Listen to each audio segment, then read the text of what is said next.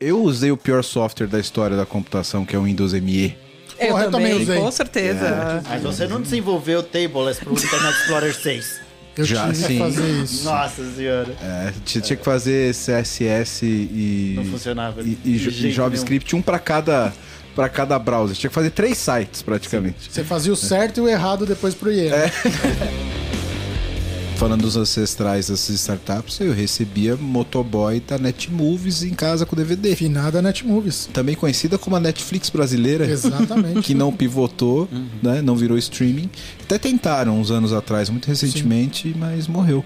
Mas era o modelo de negócio, você alugava o DVD, só que no caso deles entregava em casa. Era o modelo copiado da, da, da Netflix americana, que começou assim, né? Mas aí você entrega a idade realmente também. O que eu percebo, assim, é a, que a gente querer enquadrar uma empresa num método específico. Aqui nessa empresa tem que ser. Não, pera. Sim. Porque eu sou líder de Kanban, então eu. Né? Isso. Igual queria, todo mundo queria ser o Spotify no começo. Perfeito. Não, tem, que- não, tem que ter Squad, Tribe, E, tá, Chapter. e, qu- e qual que é o framework de agilidade que roda lá dentro? Não tem a menor ideia. Eu tive em Barcelona no começo do ano e me surpreendeu bastante porque eles usam muito cartão de crédito, só que lá eles não têm a nossa mania aqui do, do chip pra ficar colocando. Tudo pra eles é pagamento por aproximação. O cara nem te pergunta, ele já Sim. faz assim com a maquininha pra você encostar. Ou com o celular. Eu fiquei olhando e falei, não, é chip. O cara, ah, é. Ah, Uga, Uga. É, Uga. é. Eu falei, nossa. E aí, bravo, né? É, não, e bravo. Você fala, vamos fazer o pagamento como faziam os maias. É aquela, né? Desculpa, eu sou só um brasileirinho aqui, né? Você falou agora também de férias. Antigamente, época pré-celular, o que, que as pessoas faziam? Elas iam pra praia, sentavam numa cadeira, palavras cruzadas. Eu lembro muito da minha infância, minha mãe lá fazendo palavras cruzadas. Sabe? Era aquelas revistinhas que hoje você não vê mais. Né? E talvez o, o ponto ali, ah, eu vou codar, não é o codar, é o passatempo. Acho que é diferente você fazer uma coisa porque você quer fazer porque você gosta, e outra, putz, eu preciso fazer isso aqui, tá um saco e não, não consigo. E aquela do desafio também, né? Sim. Acho que muita coisa, pô, eu vou resolver isso aqui, putz, não consegui. Você vara a madrugada porque você quer resolver. Cara, programador é o bicho mais movido a desafio do mundo, Não, cara. E eu venho estudando muito motivação, eu venho estudando muito sobre isso, de, de gamificação e tudo mais, e você começa a perceber o que, que motiva a pessoa, por que, que ela fica lá horas, por que, que acontece, o que, que faz a pessoa ter vontade de fazer e não porque é obrigado. Sabe, muitas vezes você vai fazer alguma coisa que você gosta, mas você é obrigado a fazer, você não faz. Muito bem, muito bem, meus amigos do PPT Não Compila. Estamos aqui para mais um episódio que falaremos sobre tecnologia e mais um monte de coisa que só Deus sabe onde vai parar esse episódio hoje. Eu tô aqui com três grandes amigos meus, a gente vai fazer uma pauta especial aberta aqui para conversar sobre tecnologia. O céu é o limite. O céu é o limite. o céu é o limite. E vamos conversar falando sobre coisas do dia a dia de tecnologia que, que tem a ver com toda a nossa história que chegamos até aqui, né? A gente estamos comemorando aqui um ano de PPT no Compila, 50 episódios, né? Vocês poderam conferir aí na, na semana anterior o especial com os melhores momentos, 50 episódios. E eu tô aqui com esse pessoal para comemorar e falar sobre todos esses assuntos de uma maneira mais aberta e mais divertida e descontraída. Espero que vocês gostem. Aqui do meu lado direito está Cíntia Mastro Domênico. A minha filha me ensinou um negócio assim. Já pra começar bem, né? Pera aí que o, o seu cargo é muito chique no Salesforce. É Sales Sênior. Senior. Isso que não bebeu ainda. Ó, É, esse é só o a, começo. a hora que começar já era. Senior Program Architect na Salesforce. Isso Obrigado, Ci, por você ter vindo. Dá um oi pra galera aí. Oi, gente. Aqui na ponta esquerda da Ponta mesa, esquerda, canhoto. É. Sempre bom. Klauber Stipkovic. Cara, eu Exatamente, sempre eu. acerto o nome, né, cara? Sim, senhor. Já, anos de faculdade, né, amigo? Verdade. Tem, tem mais o que fazer. É, o Klauber já é, já é figurinha carimbada aqui, terceiro episódio, né, mano? Terceiro. Terceiro ou quarto, eu acho. É, não sei. Agora eu perdi a conta já. também. O Klauber, que é líder de front-end lá na Avita, Avita, certo? É o, cara, é, é o cara que faz o Firefox. Também. Só isso. A gente, Só isso. a gente tá ali, lá. junto. É, é isso aí. Obrigado, mano, por ter vindo. Valeu. Fabinho! Fábio Martinelli, meu amigo de anos, aí, Não, desde a época que a gente mexia com um framework de uma linguagem que eu não posso falar qual que é, porque senão eu perco credibilidade. Mas Começa com.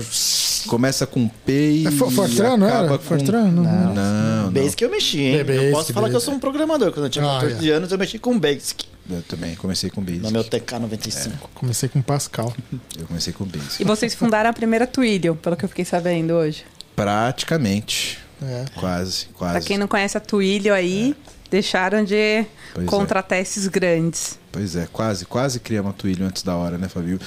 O Fábio, que é CEO da Zup. A Zup. Né? Uma startup de fidelização de clientes. Isso aí. Fala um pouquinho da Zup aí e, e dá o endereço pra galera conhecer. O endereço zupzupy.com.br. Não é aquela consultoria, tá? Não. Não, não é, não nem é. a meio de pagamento, nem. Não é. não. Praticamente a gente traz um pouquinho de inovação, vou falar bonito aqui, inovação para o varejista, que a gente pega o cartãozinho de fidelidade de papel que você carimba e as pessoas perdem, coloca no celular, mas isso é só a base do problema que a gente resolve, porque vai muito longe em cima disso aí. Vai a gente longe. precisa conversar mais sobre esse tema específico Sim. de fidelização de clientes e gamificação. Fabinho é empreendedor aí desde sempre que eu conheço e se você quer saber mais sobre essa história que falou aqui de fidelização, etc., em breve ele vai estar no EmpreendaCast. Então, se você não segue o EmpreendaCast, segue lá Tá que perdendo. vai aparecer o episódio do Fabinho que vai falar sobre isso lá. Merece um especial, né? Merece, merece, Merece. merece. Vamos falar sobre bastante isso. É isso aí. Hoje vamos falar bastante sobre startup, sobre tecnologia, sobre a nossa vida, sobre até sobre música a gente vai falar aqui. Vamos falar sobre bastante coisa. Obrigado pela presença de vocês. Bora! Bora. Bora. Bora!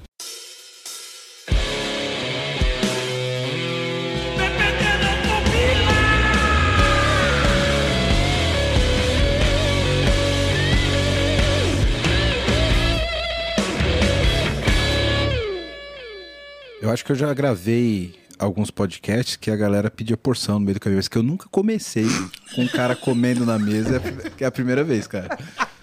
Tá vendo? Tudo tem sua Eu primeira vez. acho que é a primeira vez Vamos que eu começo um podcast com um cara jantando na minha frente. E meio mal educado, né? Que ele pediu cinco pra ele. Pois é, né, Olha, cara? Você eu viu? ofereci. Não, não, não. Uma coisa é eu falar, eu já quero, vou comprar pra todo mundo. É que quando você pede pouco e oferece, já tá meio que, tipo, você- Vocês não querem não, né? Tá Que- implícito. é, Tô em fase de crescimento pros lados, aí- mas tô, pô. Vocês não querem não, né? Bem, bem que na né? escola, né? Vocês não, ninguém quer, não, né? Quer não, né? É a picanha de urubu. Gente, não fala isso. A clássica picanha de urubu. Era carne fresca, pô. Tinha acabado de morrer. pelo menos tava fresquinho. Mais fresco que isso, impossível, né? É. Cara, essa história, a camiseta do, do Clauber me lembra a época. Um abraço pro gente- Peter Punk, inclusive, né? Abraço pro cara, né? a lenda. que era mais ou menos nessa época que a gente instalava Curumim Linux, não era? Sim, senhor. O Conectiva, etc. Era, é, cara, a gente tá ficando velho, Fabinho. Não. Tamo Pressão ficando velho. O último Slackware que eu instalei foi o 11, tá? Deve estar no 42. Eu cheguei a instalar o 13 ainda. Acho que o último que eu instalei foi o 11. Agora deve estar no. Nem sei. Preciso até dar uma olhada qual que é a versão que tá agora. Ah, você tá usando camiseta de poser, então. Você usa outra disso. Não, senhor. Você tá senhor. só fazendo uma Eu média. estou usando porque ela voltou a caber. Entendeu? Ele tá, tá se seniorizando. Exatamente. Esse é o ponto. Entendi. entendi. Não, mas eu me recuso, porque eu sou da rede coaxial Novel. Cara, é Meu verdade. primeiro servidor foi Novel, então para, gente. E eu sou bem mais Vamos nova só que todos limpar vocês. a naftalina aqui de cima da mesa, porque tá, tá difícil o negócio. Poeira, né? Nem fala, Não, eu instalei o Windows no disquete. Porra, Cara, eu nunca, também, cara. Nem nunca. Windows 3.11. quem nunca? Aham. Tela azul já era no 95, não é? É isso mesmo, é. Eu, eu usei o pior software da história da computação, que é o Windows ME. Eu Porra, eu também também, usei. com certeza. Mas você não desenvolveu Tableless pro Internet Explorer 6. Eu Já, tive sim. que fazer isso. Nossa senhora. É, tinha, tinha que fazer CSS e. Não funcionava E, e jeito JavaScript, um pra cada, pra cada browser. Tinha que fazer três sites, praticamente. Você fazia o certo e o errado depois pro IE. né? Isso. Que Deus o tenha, Internet Explorer. Foi tarde. E falando nisso, o, a engine do Edge é WebKit? Sim, senhor. Por isso que funciona? Uhum. Eu sempre quis fazer essa pergunta, não sabia pra quem. Eles incorporaram a engine do o V8 lá, né? Ah, porra, por isso que ba- baixou um pouquinho o ego da Microsoft e falou, cara, vamos pegar de quem sabe. A gente não sabe, né? É. Vamos, vamos admitir? Vamos admitir que ele tá tentando há quantos anos que a gente tá tentando fazer um navegador e não tá dando Software, certo? já- o, o sistema operacional já não funciona lá, aquelas coisas. É. né? Browser, vamos Vamos pelo consertar menos. só, é, né? é, porra, isso, isso foi só agora no, no Edge, né? Que, que rolou, né, cara? Foi. Se bem que quando a gente fala, porra, agora no Edge, quantos anos tem o Edge já, né? Sei lá, já tem, já tem um certo tempo já aí. É. O Edge servia para muito importante o Edge vir com o computador. É com ele que você abria para baixar o Chrome, É né? isso aí, aham. Exato. É Ó, importante As pessoas demais. já me ofendendo. É. Tem que baixar o Firefox, cara. Não é o. Chrome. O cara tá, tá com o cara da Mozilla na mesa. Ah, Eu desculpa. vou ali e já volto. Eles têm, eles têm ciúme, cara. Não sabia. Eles têm ciúme. É, não, ele tem browser de estimação, que isso. Tem, pô, 17 anos de contribuição na Mozilla. Caraca. Então, É, bicho, é, você do- é do coração. pode até usar o Chrome, mas não deixa ele saber. Exatamente. Só não, não deixa eu saber. Mas eu já falei que eu uso o Brave para poder acumular os batchzinhos ali e ter os pop-up bloqueados. Brave do, do Brandon Nike, o grande, grande- o cara que desenvolveu o JavaScript, inclusive. Ele é o cara que criou em duas semanas o JavaScript. Duas semanas? Duas semanas. Ele, ele me contou. Cara, eu não consegui aprender JavaScript em duas semanas. Nunca criou. A primeira, 20 anos desenvolvendo, não a primeira versão do JavaScript, ele, ele se entrancou em casa, ele ficou duas semanas, pegou o mesmo esquema que era o esquema, criou o JavaScript e falou: beleza, ó, tá aqui Netscape na época, né? Então tá aí, chama, chama do jeito que vocês quiserem. Pô, o o cara é o pai do TypeScript, então, praticamente. É, porque o TypeScript compila veio daí. JavaScript. É, é o que veio daí, né? Deve ter tomado um pé na bunda pra ficar dois dias enfiado ali sem ter o que fazer. O que Nada, nos que era puxa. solteiro. Não, o que nos puxa a playlist. Vocês já viram essa série? Eu vi. No Netflix? Eu vi. Eu recomendei pra você, poxa vida, do Spotify. Era esse? Ah, É, era esse. Isso já é idade, É que tá? ninguém- Isso já é idade. Não, mas é que ninguém fala o nome. Todo mundo fala, você já viu a série do Spotify? Não, chama Não, eu playlist. falei da playlist. Não sabia. É, eu não sabia que era o nome É, da não falei, desculpa, foi falha minha. Você tava doente. Falei, Tisque, preciso tisque. ficar três em casa, me recuperando do H3. Mas eu não G4. sei se era o. o, se- ou- é, talvez eu tenha ficado com a. Com a tag. Zoada. com- não, com o hashtag série do Spotify, né? E aí você não quer achar. Não. Pô, que bosta, tá vendo esse motor de busca da Netflix? Se eu colocar a série do Spotify, ele não vai retornar? Se eu colocar Spotify, talvez. Agora, a série do. Spotify, É, creio não, que não. é, mas aí eu ia ser burro também, né? De procurar a série do Spotify no Netflix. Imagina. Não Se sei, olhar- devido às referências. fa- recomende a série. Putz, eu assisto muito série, né? Então, de business, todas eu já mato desde o começo. Mas a melhor ainda é a do Uber. A do Uber eu não vi. Eu vi. Nossa. Cara, eu tô muito atrasado. Eu preciso parar de ver aquela countdown do, do- da SpaceX lá cinco vezes Não, por semana. cara, é, assim, a, o- a nova novidade do Vale do Silício é sua startup só deu certo se ela já tem uma série. É isso aí, perfeito. Entendeu? Aí sim. Porque tem a We, da WeWork, Tem. eu ouvi tem falar deu do Spotify. né? É super pumped, só É, pra colocar. isso. Super pumped. Eu vi recentemente a da Teranos, eu esqueci o nome. Maravilhosa, do sangue lá. É, da Teranos é, é foda. É, outra que Qual não deu das? certo Nossa, também, mano, né? Não deu certo, mas. É, é, e Uber também é questionável, né? De Então. Todas essas aí que deu certo foi Spotify até agora, né? E eu tô começando, começando a me perguntar que mundo que eu tô vivendo. Sério, esses dias eu tava assistindo a quinta vez aquela é, é, série do, do, do Elon Musk lá, aqueles. A Inspiration 4 lá, não sei o que. Quinta vez já tava assistindo. Para Caraca. quê? Ah, legal, dá, né? dá um, dá um no maravilhoso. Tá mas- faltando bug na Mozilla pra corrigir, velho? Não, é porque assim, quando eu, eu tô escutando alguma coisa que eu já escutei, Cinco pelo vezes. menos eu cancelo e consigo focar no bug, entendeu? entendi, entendi. entendi. Não, mas é, a da Teranos, maravilhosa. Tem que assistir as duas versões, né? A que tá no Netflix e a outra que tá na Eu assisti o da. Da como é? Prime Video, Não, não é Prime Video, é. HBO. É aquela que você ganha junto com a Disney. Do Star Plus. Star, Star Plus, Plus, isso. perfeito. Eu assisti o da Star Plus. Tem um que é o, o- um filmezinho e o outro que é a série. Isso. A série é mais detalhada, assim, É. conta mais o- a evolução e tal. E é, é bem, é bem legal. É, eu recomendo, recomendo para quem tem vivência e já passou por questões de MVP da Teranos. Porque quem conhece a história sabe que, tipo, pô, não, mas vamos, vamos começar assim. A gente vai lá, testa naquela máquina e tal, vamos evoluir, o MVP, depois. Cara, isso vai virando uma bola de neve, né? Falta de visão de produto e de viabilidade. Fica aí o. Na verdade, eu, eu discordo. Porque ela fez o, o certo, né? É o que a gente mais tem hoje. MVP em PPT. É, mas Até não é o certo, pô. Peraí. PPT E é é- o quê? O- PPT, não. No caso lá, não analisava, porque era. Era. Tá era pior ainda, sangue, né? Pior ainda. E, e, e é engraçado que hoje, quando você tá vendo esses pits, são várias startups que do, nem validou a hipótese, não sabe nem pra É. onde é que vai, Exato. mas ele tem um PPT bom. Tem um PPT bom. Que no caso ali era o MVP, era a maquininha que não fazia nada, Da né? maquininha que não fazia Espera nada. cinco minutinhos aqui que eu já volto. Estou dando aqui o Isso. spoiler pra quem não assistiu. Eu já volto com o teu resultado. Mas queria falar da Super Pumped, que ela não é só do Uber.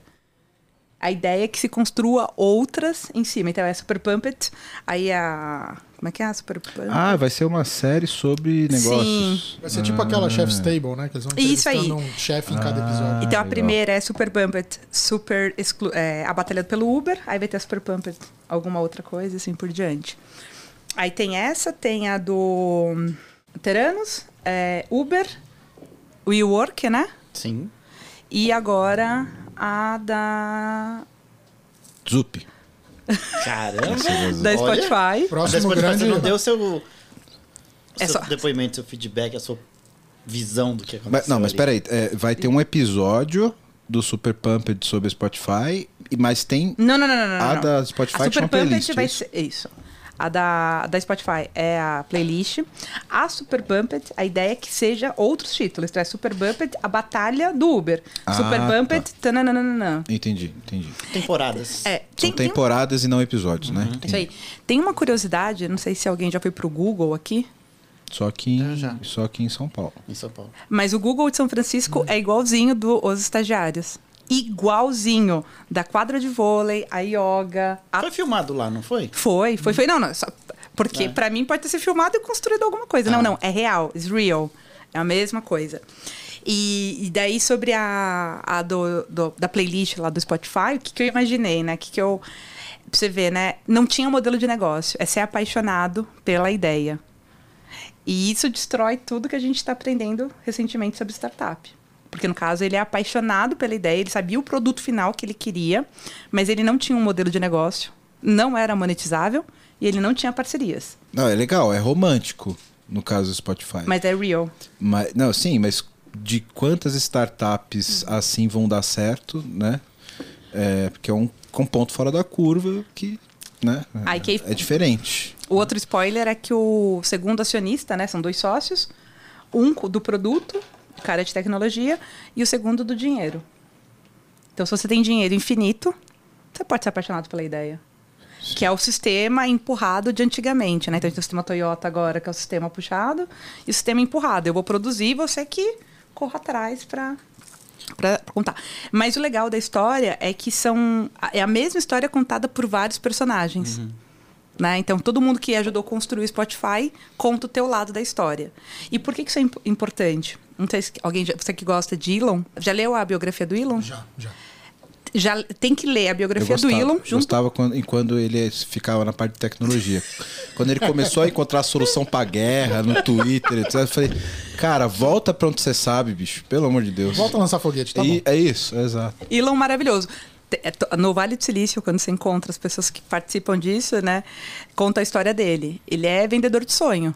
Porque se chegar para qualquer lugar e falar, vou mandar foguete, vou competir com a NASA, não vai, né? Lindo. Só que, aí que é o ponto, ler Peter Thiel, que é do 0 a 1, certo? Do 0 a 1, se eu não me engano, o nome É, do se eu livro não me engano, é isso mesmo. do 0 a 1, junto com a biografia do Elon. Porque aí vai contando a história do PayPal, né? De quando o Elon compra o PayPal. Na verdade, ele não compra, eles se unem e conta a história de estratégia de marketing, por que, que eles se uniram. E aí ah, você entende a máfia PayPal. Conhecem a máfia PayPal? sim. Tinha que estar aqui projetando já a máfia PayPal, PayPal. máfia. Não, aqui, aqui todos- só projeto se pagar.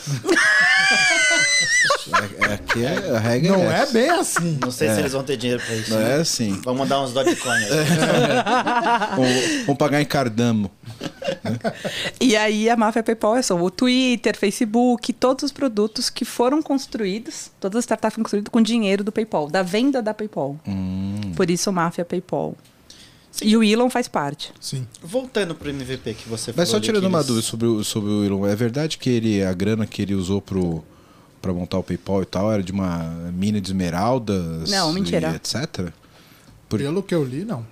É, eu Não, e todo estudo dúvida. que tem, né? Essa, essa Que o história pai do pai dele, era dele... dono de uma mina de esmeraldas e tal. Não sei se isso é fake news ou não. Fake news. Certeza mesmo? Fake news. Então é fake news. O Elon, ele é um cara que veio do zero, tá? Ele realmente batalhou. Porra, o cara lá em, na, em Pretória, né? Eu estive na África do Sul ano passado, conheço Johannesburgo, Pretória e Cape Town. Cara, tem que dar os parabéns pro cara sair no apartheid pra chegar no Canadá, bater Não, na sem- porta sem- de banco. Sem dúvida. E teve o detalhe, ela que leu o livro também acho que lembra.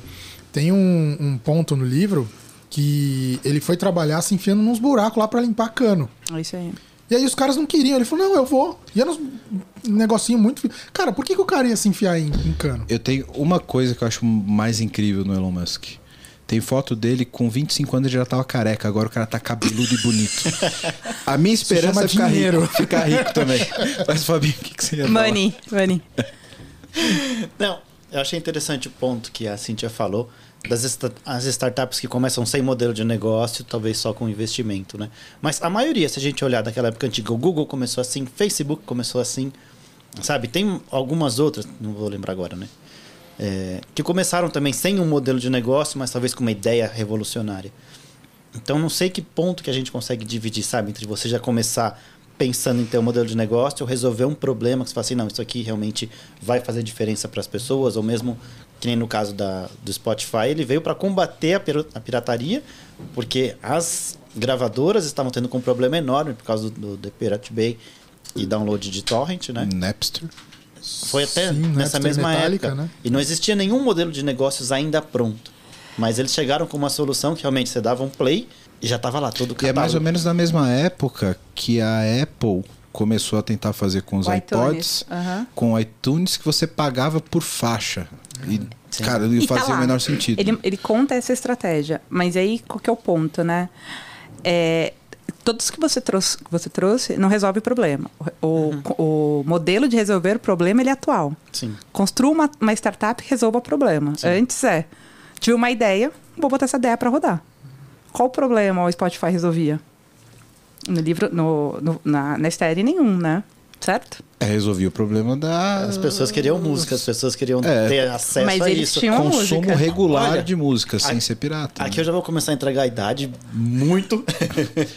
Andando essa semana em Guarulhos ali, tinha um lugar que eles alugavam CD de música. Você Caraca. imagina isso? Eles alugam. Foi logo depois que, Que eu assisti a série. maravilhosa. É, então, começou, o CD era caro, né? acho que era coisa de 20 reais. Quando Sim. 20 reais você comprava, tipo, 200 pãezinhos, sabe? Nessa, nessa proporção assim. Hoje E aí compra tinha- dois. E olha lá. Tá comendo bem, hein? Eu compro dois. E é recheadinho, pronto, já foi mais que isso, você come um. Aí é um. E, e eles alugavam CDs de música. E as pessoas pagavam pra poder conhecer, pra poder. Talvez até pra copiar umas fitas cassete, que nessa época ainda existia um pouco disso. Que pessoa né? maravilhosa, empreendedora nata. E aí você passa, hoje tá fechado, sabe? As pessoas baixando música e puxando no, no Spotify que você dá um play e acontece tudo Porque hoje isso. a gente não grava mais CD, né? Falando dos ancestrais, CD morreu. falando dos ancestrais dessas startups, eu recebia motoboy da Netmovies em casa com DVD. Finada Netmovies. Lembra? Netmovies, a fina- finada Netmovies, cham- também conhecida como a Netflix brasileira. Exatamente. que não pivotou, né? Não virou streaming. Até tentaram uns anos atrás, muito recentemente, mas morreu. Mas era o modelo de negócio, você alugava o DVD, só que no caso deles entregava em casa. Era o modelo copiado da, da, da Netflix americana, que começou assim, né? É, mas aí você entrega a idade realmente também. Mas eu tô mesmo, acabou. Olha aí. Mas você tá com cabelo ainda, pelo menos. Então, né? E tá ficando branquinho, tá ficando mais legal. É, o legal é questionável, mas tá ficando Então. branquinho. É que não dá, né, pra, pra discutir com você. Você não, você não passa por essa experiência de andar na rua e o pessoal olhar assim. Que cabelo legal. é, cabelo essa legal. realmente não passa. realmente essa Então não, não. não dá. Não, mas é, realmente, eu tô reparando, tem muito cabelo Olha lá, mesmo. olha lá, tá vendo? Tá vendo como olha? Tá vendo como chama atenção? Deve ter pago uma grana de implante ali. Ó, esse implante aí ficou bom, hein? Ficou colorido. Eu passar. Isso é reflexo da idade. Quero falar com você agora que ainda não conhece a Clever. Clever é uma empresa que já tem mais de 3 milhões de usuários em 30 países com 30 idiomas diferentes, que tem trazido soluções em blockchain, criptomoedas e ativos digitais. O objetivo da Clever é te dar liberdade financeira para operar nesse mercado de cripto. Então, se você acredita nisso, se você acredita nessa liberdade, você já pensa como a Clever, vai conhecer os caras, é clever.io. Estão contratando também pessoal para trabalhar com cripto, com blockchain. Então, se você tem interesse, se você tem conhecimento nessa área, procura a Clever. Se você gosta de criptomoedas, se você opera no mercado, você precisa conhecer a Clever, precisa conhecer as soluções da Clever.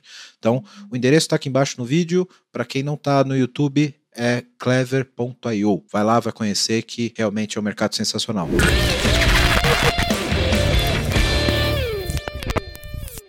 Mas é, cara, esse negócio de, de dessa, dessas startups do começo mesmo, né? Do, do, do, da nascente ali, das, das pedras primordiais do, do Vale do Silício, eu acho que tinha muito essa pegada de investimento em ideias que eram revolucionárias. E aí se investia em transformar aquilo em negócio. Só que hoje, com a diversidade de ideias que a gente tem, cara, tem, vamos ser honestos, tem muita ideia bosta por aí. Só que às vezes é uma ideia bosta que vira um negócio que talvez tenha mercado. Uhum. Então o investidor vai olhar, cara, o que você quer fazer? Esse, esse é o seu produto? Tem mercado? Tem roadmap? Quanto precisa de dinheiro? Qual que é o retorno? Às vezes o cara até bota isso na rua. Não precisa ser uma ideia genial.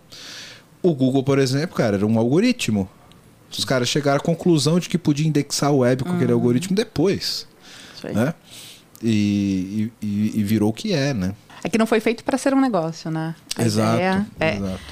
É, é isso, é que hoje a gente está montando startups com perfis muito diferentes, né? Então eu tenho um cara de tecnologia e um cara de negócio. Ou muitas vezes eu tenho um cara de negócio que, como a tecnologia está tão acessível, né? Tão low code, que eu posso programar, eu posso codar. Malditas tô... nuvens, né? Agora todo mundo sobe um servidor. Antes a gente uhum. tinha que ligar lá no. Como era o nome? Aquele Caralho, eu tô ficando tão velho que eu esqueci o nome. O servidor dedicado lá, o Bras. Não, não era. Brasnet? Não. Não. Brasnet era conexão. Soft Layer. Soft Layer, meu Deus do céu. Tinha que logar no Soft Layer e pagar o servidor dedicado, que custava um rim. Uhum. Muita gente da nossa época trabalha TI tem um rim só porque gastou nessa época. Exatamente. Um era o servidor, outro era o rim. É isso, exato. Mas eu acho que isso define muito as pessoas. Eu não sou de TI, eu sou de tecnologia. É, é você, eu sou você, de tecnologia, eu acho. Cíntia, você sou... já é da área descolada da, da TI. Você já é da área descolada. Você é design thinking, negócio. Eu descobri etc. que eu ia ser pobre se eu continuasse. Eu Não. sou bacharel em sistemas de informação. A gente continua insistindo no técnico, entendeu? Aí eu vi que eu ia continuar sendo pobre, eu falei, Isso chama nerd. Isso. Exato. Não, não. Tem muito nerd que fez muita grana aqui. A gente conhece muito brasileiro que, meu... É, é que o cara, que o cara teve a aquela luz divina, falou assim: hum, acho que não vai dar certo isso aqui. Isso. Vou deixa, deixa, eu sair. Vou ajudar esse infeliz aqui com React, é, vai ganhar deixa, dinheiro. De, deixa eu parar de codar, ficar me enchendo de pizza Red Bull e codando, né? Ah, não, mas peraí, então. Mas vamos também falar agora da aceleração salarial. Você falando que estava querendo ir para o Canadá. Uhum. Tem um, eu conheço muita gente, muita mesmo. Está trabalhando, inclusive, um amigo em comum nosso, já cito o nome aqui, fazer um merchan dele. Que eu, eu tenho ex-liderados meus que estão trabalhando para o Canadá 40 mil PJ. 40 dólares? mil reais. 40 ah, mil reais. Pô, dólares eu já falo, qual que é o número aí que eu mando currículo? Mas é só fazer a conta, é só fazer a conta. É 10 mil dólares. 10 mil dólares, tá 4 e pouco dólar. O, o canadense acho que tá 3,70 e poucos, quase 4 reais. Perfeito. 11 mil dólares por mês, tá certo. A conta fechou. Você é brasileiro, se você for canadense é 15. É isso, perfeito. perfeito. É barato, mão de obra barata. Uhum. É, exato. Então eles estão catando muito. Por 8 tô indo. A imigração lá tá é. pegando os caras a rodo, viu? É. Então, não, mas acho que. É, eu, aí eu que trazer o nome da pessoa. Lucas Galindo, lembra? Lembro. Paulo Rusa. Um abraço. Tá trabalhando agora na Alvin. Já ouviram falar da Alvin? Alvin. É uma nova startup lançada lá na Estônia que vem resolver problema de dados. Aí eu não vou entrar Lembrei dos esquilos quando você falou. Também, óbvio. Enfim. Eu nem assisti, mas eu lembrei. Alvin dos esquilos. E, e, e, e, é, e ele tá agora com uma. dando treinamento, consultoria, para fazer entrevista fora ele lembrou de mim e falou assim: vem fazer uma entrevista aqui na Alvin para ser líder de tecnologia dos caras. Olha que legal. E aí também, para trabalhar ganhando fora. E aí o que eu comento desse sonho é que quando a gente não consegue fazer esse dinheiro no Brasil. Uma hora que você consegue fazer grana no Brasil, você para de ser refém do sonho de falar, ah, eu quero morar no Canadá, quero morar. Eu sou apaixonada por Cape Town. Daqui a pouco eu já vou já manter meu apartamento lá. E aí eu já vou o ano que vem. Então eu fui em 2015, fui agora o ano passado, tô indo de novo. O dinheiro te traz essa liberdade. Uhum. E a tecnologia hoje está nos trazendo a liberdade financeira. É, o, o, ponto, assim, o Brasil ele sempre formou bons profissionais de tecnologia. E sempre Isso é exportou é muito. Sempre exportou muito. Mas existia ainda uma paridade quando o dólar estava ali na casa dos três, etc., que você não era tão. Claro, era sedutor, mas o home office ainda não estava tão popularizado. Né? Uhum. E, e pela paridade do dólar não estar tão grande, não era nada que justificasse criar uma nova vida uhum. fora. Né? Com home office e porra, o euro quase 70 reais, cara, os caras estão levando de, de rodo, né? Um, e, eu acho que isso em algum momento deve se equalizar, sabe? É, ainda não sei muito bem como. Né? Eu acho que é um fenômeno que, por exemplo, hoje a faixa salarial da TI ela já está se equalizando, por exemplo. Eu acho que o gap de tecnologia ela tende também a se equalizar um pouco no, no nosso mercado. Eu acho que isso tem muito a ver com o momento que a gente passou de aceleração das startups. Né? A gente passou por um momento aí de 18 para cá, cara, foi despejado um caminhão de dinheiro nas startups. Uhum. E esses caras têm que produzir resultado e entregar produto rápido. Com caixa cheio. As startups começou a inflacionar muito salário. Se contratar para você fazer, o cara te fazia uma proposta, chegava outro, te, te jogava outra proposta, todo mundo com muita grana na mão, o salário inflacionou, deu, uhum. cara, quase um crash no mercado de TI no Brasil a gente começou a ver desde o começo do ano o quê? Uma de, um desaceleramento de investimento em startup. Pelo menos uma certa contingência. Né? Quantas notícias a gente vê de startup demitindo e etc. Então, isso tende a dar uma segurada na inflacion, nessa inflação de salários que a gente viu de TI. Né? Eu fico com dúvida, e eu sempre comento quando eu vejo essas demissões. Uh, por conta não só de tecnologia, né? Antes, tecnologia e produto andava junto, certo? O designer estava dentro da tecnologia. O cara que ia construir o produto estava dentro da tecnologia, certo? A gente ia lá tirar o pedido e era o anexo de sistema pegando requisito. O que, que aconteceu? Então, eu tenho agora pessoas de produto que não são de tecnologia, que deveriam estar tá testando. Então, o que, que aquele grupo Product Manager, o que, que ele tem que estar tá fazendo? Pensando em escalar produto todo dia. Para gerar demanda para o time de tecnologia, certo? Tecnologia continua tirando pedido. Ele não faz parte do time de decisão. Ele não sabe o quanto ele entrega de valor para a empresa todos os dias. Deveria, né? É, Perfeito. Eu, eu costumo dizer que a gente de tecnologia somos os umpalumpas da, da tecnologia. Porque a gente só faz o chocolate lá. Quem vende, quem, quem tira o. Perfeito. É, é, o, é que... o, ônus da, o bônus da coisa Sim. é outra área. Entendeu? É que esse modelo de transformação digital que a gente prega ali com ágil, etc., ele é um pouco romântico e às vezes um pouco fora da realidade. O, o contexto ideal é que pô, o time tivesse envolvido no roadmap de produto, Perfeito. no valor de entrega, que tem um PM, um PO lá dentro tocando junto com o time. E quando o time é pequeno, isso até pode ser real, sabe? E, e porra, a gente coda, a gente sabe que codar com um propósito, sabendo o que, que você está fazendo para entregar, é até muito mais fácil, porque às vezes você não sabe para que sentido tem aquela regra de negócio, o que, que você está fazendo aquela integração. Então, saber o, o, contexto de negócio facilita muito mais você, você entender. Isso, isso dá produtividade para para as startups, né? Mas quando a gente fala de empresas que começam a dar um pouco mais de escala e etc., é, eu concordo com essa tua visão. Você começa a ter uma, uma camada mais executiva, mais decisória, que começa a derivar em tarefas ali que acabam caindo para os squads resolverem, talvez até com o PO local ali que toma alguma decisão de negócio, mas o engajamento da TI como um todo já não é tão, tão, tão participativo como a gente define aí na transformação digital. Isso eu acho que por um defeito nosso de TI. Nós temos poucos gestores de TI influentes em negócio ainda. Uhum. Isso deveria acontecer uma troca. Quando, quando cria-se essa, essa camada executiva decisória, como você disse, o gestor de TI deveria estar lá. Perfeito. Pensando né? em escala. E, nem, é, e nem, nem sempre tem. Né? E os caras que fazem isso são diferenciados hoje no mercado. Mas aí, trazendo lá o Spotify, o mesmo cenário, o que, que acontece? É, são pessoas de tecnologia construindo um produto de tecnologia. Sim. Não é o que eu acho que é o certo, tá? Que, pessoal, não estou criando uma polêmica. O ponto é que hoje muito desenvolvedor e que são as peças fundamentais do game não sabe por que estão ali. E quando eu vou fazer reconhecimento deles, estava falando que depois eu vou entrar em questão de estoque, né? Estoque, meritocracia, as startups hoje, é, todas que a gente conhece aí, não falei que não ia citar nenhum nome, mas elas Pode fazem. falar, a gente manda proposta de patrocínio. elas fazem avaliação semestral do, do desenvolvedor. Ela não chega para ele e fala o seguinte: essa sprint gerou, rece... gerou essa receita para a empresa ou cresceu a empresa em tanto. Ou ela foi a função para escalar, para trazer um member, get member. Então, o desenvolvedor ele não é preparado para tomar decisão estratégica.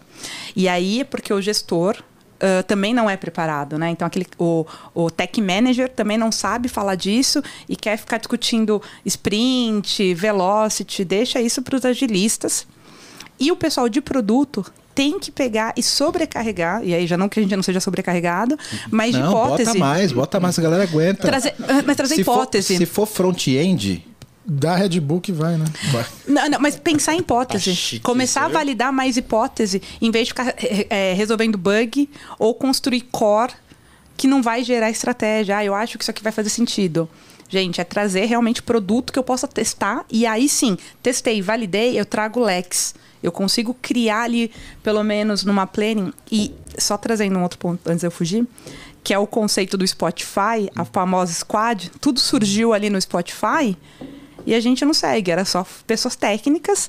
Quando tem lá a, o que é hoje o core, que é passar para as gravadoras o desempenho de cada artista, foi desenvolvido por um cara de deira, entende? Então, assim, é a visão de que tecnologia, que é o que você falou, a gente, mas a gente tem pelo menos uma visão de mundo, o que, que funciona, o que, que eu gosto, o que, que o meu cliente o ponto gostaria. é, é justamente a tecnologia influenciar o negócio, entendendo do que, que a tecnologia pode fazer pelo negócio. Uhum. Para isso você precisa entender o negócio. Perfeito. né? Então, o conhecimento técnico do gestor técnico, do desenvolvedor, do arquiteto, tech lead, etc., tem que vir nesse sentido de, ó, o cara quer entregar isso aqui.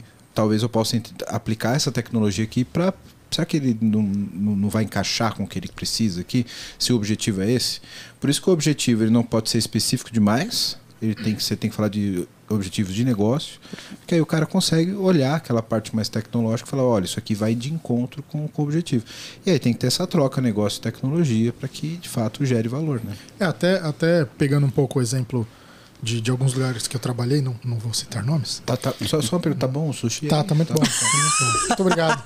Muito obrigado ao, ao motorbike que fez o favor de trazer. Demorou um pouquinho, mas. Tá frio, né? É, já vem frio. Isso, isso que é bom. Já Comida sabe o que japonesa você não tem problema. Já, Já vai chegar frio. por Por isso que o Então, motoboy não tem pressa. né? Exato, pode ser. Aí. Pode ser. Mas, enfim, é, é, eu já, já conversei isso com, com muita gente, principalmente PO, pessoal de, de outras áreas. É, porque geralmente tem aquela máxima de ah, a gente precisa gerar valor para o cliente, precisa gerar valor para o cliente. Você fala, tá, peraí. Define para mim o que é valor para o cliente. Porque geralmente tem aquela coisa, não, a gente precisa colocar um botão novo, precisa colocar um fluxo novo, um caminho, não sei o que. Você fala, tá, É, calma. gerar né? feature não é gerar valor. Perfeito. Não, então, tem tem É, uma mas longa assim, diferença. geralmente a cabeça da galera é assim. A gente precisa colocar alguma coisa nova no ar, precisa. Você fala, tá, se eu tô melhorando alguma coisa, mesmo que não seja visível para o usuário, eu tô te gerando valor. Né? Por exemplo, ah, ah, esses tempos atrás a gente estava migrando de versão de, de, de biblioteca de front-end.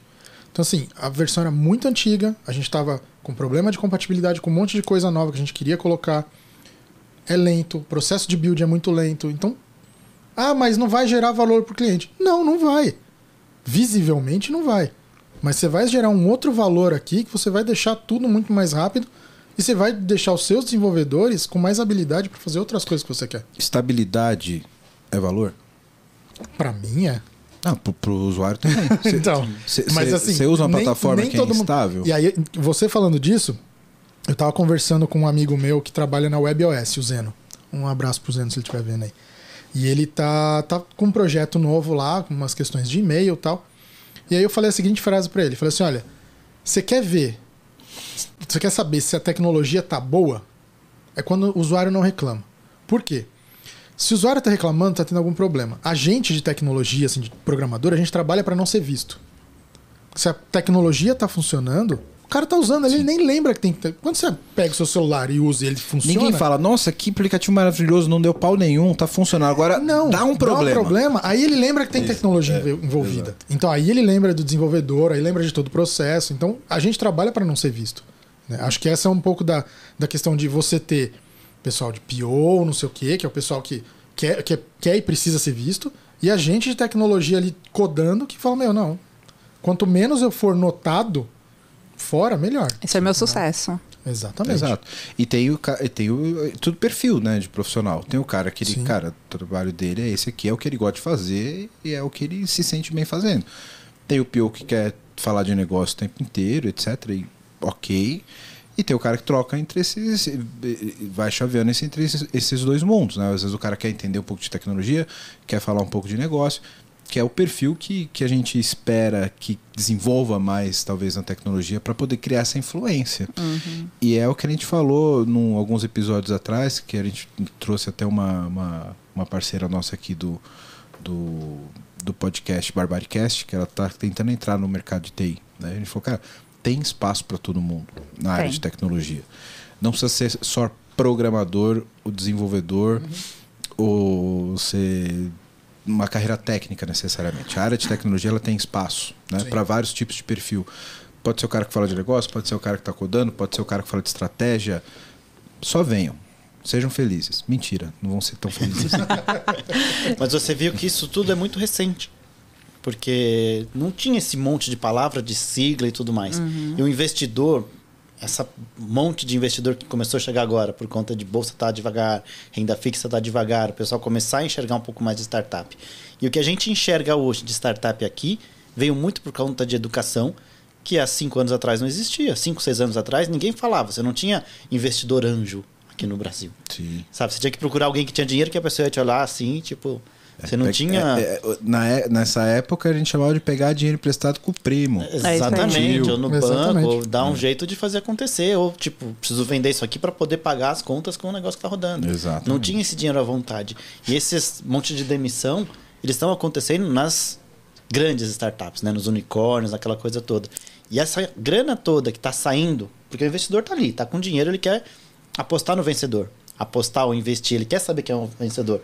E como ele vai saber quem é o vencedor quando tá todo mundo igual, tá todo mundo baixo? O que eles estão fazendo? Pulverizando e apostando em todo mundo. Tipo, se acertar em algum aqui, estourei, né?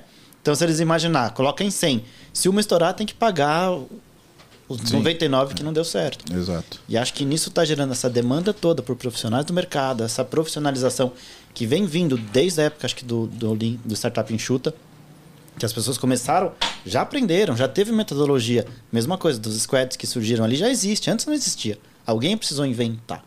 Eu acho que essa parte da inovação também não é só com uma biblioteca nova que surgiu, alguma coisa, mas acho que todo o ecossistema, toda a indústria, vamos dizer assim, está sendo mais profissional agora, porque a tentativa e erro que os outros fizeram está sendo repassada essa experiência. né? É, cara, isso eu acho muito louco na área de tecnologia e, e eu acho que é uma das coisas que é mais apaixonante, viu, Fabinho? O como a tecnologia ela se transforma e ela se renova o tempo todo. Tem mais ou menos uma semana atrás, eu estava acompanhando uma, uma discussão no LinkedIn da galera falando sobre Scrum. Cara, quando a gente começou a desenvolver é, de forma mais ágil, saindo um pouco do waterfall, né? A gente começou a falar de XP, aí Scrum, etc. Cara, Scrum era a bala de prata do, do desenvolvimento que ia resolver o problema do ágil, etc. Eu comecei a encontrar uma galera ali já questionando muitos aspectos do ágil e o ágil já não sendo mais é, unanimidade entre os agilistas e etc. Eu quero até encontrar alguém é, que, que, que fale sobre isso, que tenha uma fluência para falar um pouco disso no episódio aqui do, do podcast. É, e, e eu acho isso muito louco, porque sabe, é, isso resolvia muito bem um problema que a gente tinha no passado. A gente já chegou num segundo ponto, já chegamos num segundo momento ali. Estamos numa, no, no, num outro momento do processo de desenvolvimento e da, da tecnologia. Será que agora nós temos a, a, a, de fato o mo- modelo correto? Será que o Scrum também não tem que evoluir para o momento que a gente está hoje? E, e isso tem muito a ver com, com, com essa escala da, da tecnologia, né? Como a tecnologia não só o bit byte evolui, mas como a operação envolvida com ela também, né? Mas o Scrum escalou. Sim, escalou, mas será e que agora também. o que- Aí o que, é o ponto. o que não existe acontecer? receita de bolo e não existe bala de prata, né? Eu tenho N frameworks, inclusive eu posso usar Stream Program combinado com Scrum. O Scrum Ban, posso usar um Safe. É, o, que eu, o que eu percebo assim é a, que a gente querer enquadrar uma empresa num método específico. Aqui nessa empresa tem que ser. Não, pera. Sim. Porque eu sou líder de Kanban, então eu. Né? Isso. Igual queria, todo mundo queria ser o Spotify no começo. Perfeito. Não, tem, que- não, tem que ter squad, tribe, E, tá, chapter. e, qual- e qual que é o framework de agilidade que roda lá dentro? Não tenho a menor ideia. Não tem. Aí. Então, eles criaram, aí é o que você falou, aí tá a evolução. Como é que eu desenvolvo melhor? Então, eu dividi o Spotify em áreas de negócio. Qual seriam essas, então? Eu vou criar... Aqui, eu crio playlist. Aqui eu vou ter o faturamento. E aí, isso são as tribos, são as squads organizadas para a construção e a definição. E o cara de produto não é um cara de negócio. Lembra que não tinha um negócio, não tem modelo de negócio. É um cara de tecnologia querendo acelerar a tecnologia. Então, é, eu fui agilista, sou gerente de projetos, é o que eu Ninguém falo. nunca deixa de ser agilista. Ah, deixa. Você, você saiu do Scrum, mas o Scrum ainda mora aí dentro. Não, eu fui buscar dinheiro. Eu falo pra todo mundo, pra todos O os meus O mentorados. Scrum ainda mora todos os aí. mentorados Certeza que, que você um acorda de monte. madrugada, vai colar uns post-it pra matar a saudade. Não vou, não Certeza. vou. Deixei Fazer- essa vida desenhar pra um trás. de post-it, né? Só pra matar saudade. certeza. A parede do quarto dela deve O ter, assim, Gustavo, o se o Gustavo tivesse aqui, ele falaria da história minha com a faxineira lá na, na Sul América. Que ela queria limpar o vidro e eu falei, pelo amor de Deus, os meus post-its. Você lembra dos meus quadros de post-it? Mas Tira e isso é cola o- tudo errado depois. Mas esse é sempre o problema. Pular na, pa- Sempre. na janela já era. A gente faz tanta tecnologia de cache, persistência, etc. Toda a informação do projeto tá onde? No, na No parede. papel colado na parede. E... Backup. Era o meu backup. Eu just- tirava foto para registrar. Porque... Mas o, o, o que você traz aí é muita verdade. Assim, eu acho que por falta de maturidade. E aí eu, eu falo por mim, que agora, por conta da pandemia, fiquei longe também de, de outras empresas de tecnologia, de não saber o que está rolando lá. Porque com certeza não é Scrum, não é safe. Eu acho muito legal esse- movimento vivo, sabe? Acho que isso não existe. É muito parecido com a ciência, não existe verdade definitiva, né? Não, e, e- a metodologia, né? E a gente fala de metodologia que é a agilidade. E aí, os frameworks não foram para ser muta- é, imutáveis, é para ser mutável, né? Ele já parte do princípio que eu vou me adaptar à minha empresa. O que, que funciona aqui? E eu poderia construir A, vou construir o framework A, que é o que funciona para mim. Exato. Inclusive, saudade do meu co-host Vitão pra falar desse assunto. Sim. Porra, Vitão, tá sumido, velho. Parece mais aqui pra gente falar desse Ele virou super-homem, né? Agora ele é super-homem, é. Jesus. Vou- A- até- Inclusive, o link do podcast dele tá aqui embaixo. Vamos deixar aqui na descrição. Até comentando de, de método, é mais ou menos pra gente que é programador, é aquela, você não vai usar uma ferramenta X porque você gosta pra resolver um problema que ela não resolve. Isso, é. É a mesma coisa. É isso. Você vai usar a ferramenta que resolve o teu problema. Exatamente. O problema é que eu acho que nessa questão de qual método, qual metodologia você vai usar, saber qual metodologia vai se adaptar melhor para o que você precisa ali. Isso. Bom, você que tá vendo esse podcast da hora, tá vendo um monte de problema aqui que a gente tá colocando, né? E quer uma ajuda aí na sua empresa, faz o seguinte: entra no site aqui da VMBears que a gente pode te ajudar. vmbears.io. Nós somos uma empresa relacionada à arquitetura de soluções, a modernizações de aplicações, também atuamos no- na frente de DevOps para ajudar vocês a serem extremamente ágeis. Então, dá uma olhada no nosso site que vai estar aqui embaixo, vmbears.io. E lá você vai poder ver um pouquinho da nossa história, dos nossos profissionais. E aproveitando, se você for um profissional da área de tecnologia que está afim de trabalhar numa empresa legal, um monte de colega gente boa e tecnologia de ponta, manda um e-mail para peoplecare.vmbears.io. Aí já. Agora eu quero meu show.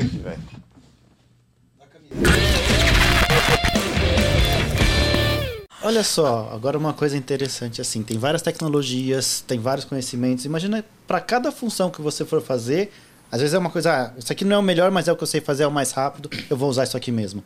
Sabe, um detalhe interessante assim, eu trabalhava com uma oficina de costura, aí nas tesouras de lá era tudo enrolado com fita de tecido. Você vai numa borracharia, a tesoura dele é enrolada com um pedaço de borracha. Você vai num lugar que tem que corta couro, é enrolado com coisa de couro. Então eu acho que a pessoa consegue usar o que tem na mão para ser o mais fácil, o mais rápido resolver aquilo na hora. Tem coisa melhor? Tem, mas muitas vezes não vai ser aquela pessoa que vai Mas fazer. era uma tesoura e ela estava adaptada. Estava adaptada. Perfeito. O, o efeito final era o mesmo. Exato. isso. Só que a pessoa, assim, não é aquela pessoa que vai vir com uma tesoura nova, a laser ou automática que corta. Talvez uma outra pessoa fala, pô, você está fazendo isso aqui, existe essa outra coisa, porque a pessoa às vezes está tão concentrada naquilo, ou tão acomodada com o que ela já sabe, com o que ela conhece, que ela se fecha para ver o que está acontecendo, o que está vindo novo. E as coisas vão evoluindo e muita gente fica para trás, né? E aí entra essa parte de emprego, por exemplo, que chegou a comentar. Quantas pessoas estão sendo demitidas, mas olha quantas oportunidades estão surgindo agora. Perfeito. A pessoa que perdeu o emprego, mas na pandemia teve a oportunidade de trabalhar online, de trabalhar remoto, de se adaptar de, de uma forma assim. Surgem várias empresas com necessidade de pessoas, muitas vezes. Aquele filme que a gente conversou aqui dos estagiários, por exemplo, você vê esse choque do pessoal mais velho, com vivência e experiência, trazendo com o pessoal mais novo. Isso agrega muito, porque pô, a gente começa cedo, você não tem experiência nenhuma, você erra pra caramba. Às vezes uma pessoa que errou muito, ela, pô, ela já tem aquela cautela de, peraí, isso aqui é legal, mas mergulha um pé primeiro antes de pular com os dois, porque você não sabe a profundidade disso aqui. Então eu acho que essa evolução, essa troca, a gente poder pegar o nosso conhecimento, trocar conhecimento de outra pessoa, resolver aquele problema, mas sabendo que tem coisa melhor, vou aprender isso, não, vou ficar na minha área aqui. Eu vi uma pessoa hoje vendendo disquetes, porque os aviões antigos ainda usam disquete. Eu vi num vídeo falando, sabe assim, disquete, flop disk mesmo. Recentemente teve uma reportagem que o Japão estava passando por um momento de transformação de não utilizar mais disquetes em repartições públicas, etc. Falei, cara, o Japão, cara, eu achava que o Japão já tava usando holograma. Os caras estão com disquete, Pois velho. é. Que Mas, negócio- mas sei lá, eu acho que essa questão assim de, de abandonar a tecnologia, você precisa às vezes de um player muito grande para te forçar. Um caso que a gente viveu foi do Internet Explorer 6. Que todo mundo, vamos matar esse negócio, vamos matar esse negócio. Teve que chegar o Google e falar assim: olha, eu não dou mais suporte para esse negócio. A gente, obrigado. Acabou. Flash também. Foi. O Flash, O Flash, a, a- Flash. Apple chegou e falou: acabou, eu não dou mais suporte. Tipo, Sim. o Senão a próprio. gente já tá tendo site fazendo com dancinha piscando até hoje, É. imagina. O próprio CD. Todo mundo, na época, quando a Apple tirou o drive de CD dos notebooks, ah, a Apple tá maluca, não sei o quê. Quantas vezes você pega um CD pra colocar num notebook hoje em dia? Perfeito. Isso é verdade. Ninguém mais faz isso. É, eu acho que às vezes o problema é antecipar, né? A, É. a Apple adora fazer isso. Sim. Agora você pega uma droga no iPhone, não tem P2 pra botar um fone. Não tem. Né? Então às vezes você precisa fazer uma ligação, pegar um. Não, não tem. Aí, ó, tem que usar essa desgraça. aí. Cara, isso aqui eu acho lindo, porque não fica um fio pendurado no meu pescoço. Não, é maravilhoso, mas às vezes você não tem um na mão pra poder, tipo, Ah, sei sim. lá, fazer uma ligação, ter um Acabou pouco a mais de bateria. privacidade, acabou É. a bateria. O banco a caixinha funciona Né? bem, então. É, e- Fanboy. É fanboy. É. É, É, fanboy da Firefox. Não adianta. fanboy- é. Não entra nessa discussão, Fabinho. Não entra nessa discussão. A única exceção que ele faz pra Apple é o Safari, que aí ele fala Não, do aí o Firefox, Safari né? não, não dá. Não, mas deixa eu te contar um negócio. Comprei recentemente. Aí tava indo agora, já tô nessa noia. Vou comprar o o Watch Ultra. O Ah, Apple Watch novo, né? Ultra. é. Pronto. Só vou pra lá pra comprar isso, Já né? entrou no modo zombie. Não. é, E assim, o celular é uma bosta. Eu tenho, então eu posso falar. Eu tenho o melhor da Samsung e o melhor da Apple. Cara, isso aqui tira foto da lua. Isso aqui, esse zoom aqui não sai pra Ah, PQP sim, nenhuma. sim. E aí o que a gente tá falando de analfabetismo digital, né? Uhum. No, no começo. Teve um episódio antes. Foi gravado analfabéticos. Mas a gente tem a questão de analfabetismo digital, que no Brasil a gente não sente é, a questão do iPhone, porque o po- poder de compra nos Estados Unidos é muito maior do que no Brasil. Então, eu desconheço pessoas que iniciam seu celular como primeiro celular como o iPhone. Exato. E assim, a- vai ter muita gente que vai falar, não, mas eu iniciei, meu primeiro celular foi um iPhone. É, mas Porra, ponto mas qual que é a tua cla- é, É. qual que é a tua classe social, né? Vamos pra, pra realidade brasileira. É, não é o celular de entrada da realidade brasileira. Perfeito. E, e- e também não é o foco da Apple, né? Porque quando a gente fala de. Mas quem Apple- disse? Oi? Quem disse? Não hoje, né? Não, não, não. Ainda. a a, Apple ela é fabricada nos Estados Unidos e ela tem um market share fora. É que a gente tem que esquecer, né? Que o Brasil é uma, uma parte.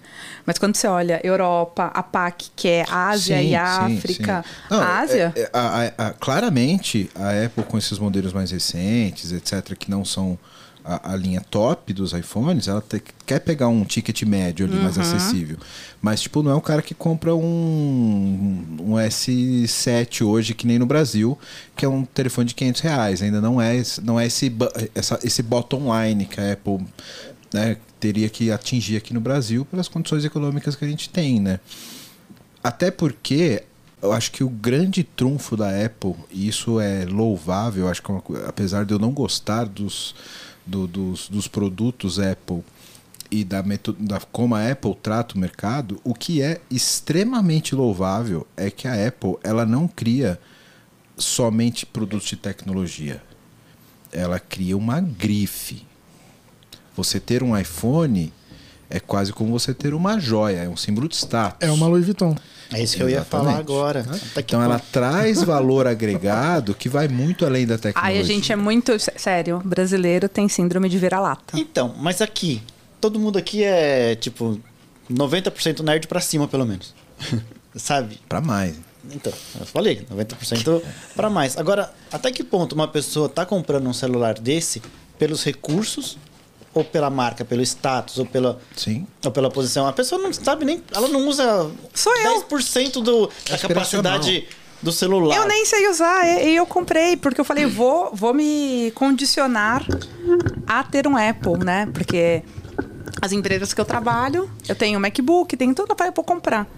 E não é um ponto de pegar no desejo da pessoa, voltando até um pouco assim para fidelização de marca, por, por nome, por envolver tudo isso, do que simplesmente, ah, tô comprando algo. Talvez Não, não, mas isso, isso é Brasil, é isso que eu tô te falando. Sim, porque lá Brasil fora, mesmo. você não tem opção. A Samsung lançou na mesma época o S23 e o iPhone 13. O que, que você vai comprar? Não, mas é, é- é que essas, esse- essa questão aspiracional só é mais acentuada no Brasil porque aqui são poucas pessoas que têm condições econômicas de, de fazer isso. Então, você ter condições de comprar um iPhone hoje no Brasil é um marco de sucesso. Perfeito. entendeu? Então é algo a ser mostrado socialmente, né? Que nos Estados Unidos você não tem essa, essa necessidade porque uma pessoa com uma classe média baixa, Uhum. um salário razoavelmente normal nos Estados Unidos tem condições de comprar um carro bom, comprar um, É aí, um iPhone bom. Então talvez isso não seja tão explícito nos Estados Unidos, né? Mas a Apple como global, globalmente a questão do marketing dela é de criar seguidores, de criar Uhum. Não, inclusive lá, tá? conceito Sim. de isso, exatamente, de, de ser quase É o uma- fanboy mesmo. é uma É. quase uma, uma, uma seita, sabe? Pior Uhum. do que você falando da Mozilla. Mas até, até falando em produto, assim, é, eu tô usando Apple já faz uns 14 anos, mais ou menos. De 12 para 14 anos. Tanto notebook, já tive iPad, tenho o iPhone, esse aqui é o terceiro iPhone. Se a Apple lança uma cueca, ele compra, sabe? Não, então, certeza, mas com assim, é engraçado que o meu primeiro iPhone foi o 4S. Eu fiquei, acho que uns 3 ou 4 anos com ele. Aí eu comprei o iPhone 7 e dei pra minha mãe o, o 4S. Fiquei um bom tempo, aí peguei o meu 4S, dei pra minha mãe e comprei agora o 11. Eu já tô com ele há dois anos. Então assim, eu não sei como que é na parte dos, dos Androids, por exemplo. Mas eu sinto que a Apple tem muita durabilidade. O meu notebook ele já tem 12 anos. E eu uso para trabalho. Usei muito tempo. Ah, então, é é que assim, não, você não pode comparar Apple com Android, né? É, na verdade, com marcas, é que eu ia te falar. É que aí é o mercado de luxo que você Sim. vai estar. Você Sim. comprar um Galaxy S23, você É, não, é vai. por, isso, por isso que eu tô falando assim, eu não sei, eu não tenho parâmetro para os eu- celulares com Android. Eu vou dar um exemplo. Eu sou, eu sou- como um bom nerd, eu não uso Apple. Bom, eu Na fiquei, verdade, ó- eu fiquei todo esse tempo também sem usar o Windows. Eu voltei a usar o Windows, eu fiquei uma, uma semana, eu queria tacar aquele negócio na parede. Eu fui obrigado, agora agora eu uso o Apple porque o meu corporativo é um iPhone. Aí sim. Mas, cara, é um desespero. Eu, eu, vou, eu vou fechar a notificação e não fecha, Não porque é fecha, diferente. É uma, é- é- Eu quero encerrar tudo, não tem um botão de O, encerrar. o- o faço- meu corporativo agora é Android. Eu também tô passando pelo Eu faço o problema. básico aqui. Eu fico perdido naquele negócio. Mas, cara, ó, eu, eu tô no meu segundo Xiaomi. E, Boa. cara, é, esse aqui tá indo pro terceiro ano.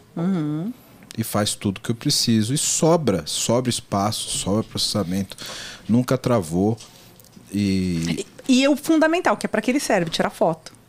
As fotos são boas. Não, porque celular não serve. Se é o WhatsApp, é o mínimo que ele tem que fazer. Não, Agora, tirar foto. Eu, eu acho que o, o, o grande lance do- dos celulares Android é que eles são multipropósito. Né? Então, o- a Apple ela te dá muito conforto dentro da cerquinha dela ali. Entendeu? Você vai A integração deles é muito boa. É, você vai usar aqui o, o iTunes, você vai usar aqui o, o Safari, você vai ser. fe- Eu vou te fazer feliz, confia em mim. Ele te dá um, um, um conforto dentro do cercadinho. Se você é um cara que é mais explorador, mais curioso, como é o perfil do pessoal de Android, a Apple meio que, que, que sai um pouco desse contexto, sabe? E por isso que me surpreende ter um cara que usa Linux. Mas você Apple sabe, você sabe que aqui eu tenho o Firefox instalado. Eu uso o Firefox ao invés do É Safari. porque senão chega um agente da Mozilla e te mata na sua casa. Desce a polícia, né? Isso. Entre o cara da, da, da- do CSI, sabe assim, pelo teto. Não, os caras quebram o vidro, né? Isso, quebra o vidro. Você tá usando o você- Safari. É, exatamente. Mas eu quero te pegar num ponto que é o que você falou de integração. É que aí eu precisaria ter o relógio, o fone, o iPad e todo o ecossistema. E isso me lembrou uma Isso história. de propósito, né? Hã? Porque essa integração é ótima de propósito para que você tenha toda a família de produtos. É, exato. Não, é que aí já não compensa, né? Assim, mas o que, que, que me veio na cabeça quando você falou essa história? Então, o meu sonho, né, de, como de tecnologia, era dirigir o quê? Um Tesla. Também tem ter um som. Tesla. Uhum. E aí estive agora em Orlando, aluguei um Tesla, eu e minha filha, pra gente ir pros parques longe. Tá bom. Sabe qual que é o primeiro perrengue do Tesla? Você não tem onde carregar depois. Perfeito. E assim, Não é é, desesperador. Eu, te- eu tenho, eu tenho no meu, no meus stories. Não tem entrada USB-C. Não tem. Não, não. E, e assim, Nunca fudeu, conecta. fudeu. Fui feliz. Que, pra onde eu vou conhecer? Vou conhecer a Daytona Beach. Porra, legal. Peguei meu carro. Pra, meu carro. Caralho! Era seu naquele momento. Era seu, exatamente, Caralho! Meti um louco aqui. Naquele momento era seu. Perfeito, obrigada, gente. Você pagou o aluguel, é seu? É. Meti lá o, o Tesla, falei, vou pra Daytona. Cheguei em Daytona, não é em todo lugar que abastece. E aí não é o carregador rápido. Então você parar num lugar qualquerzinho, chinfrim, quatro horas. Tu perde teu rolê. Dentro de um hotel, você, estaciona- você não pode estacionar naquele hotel.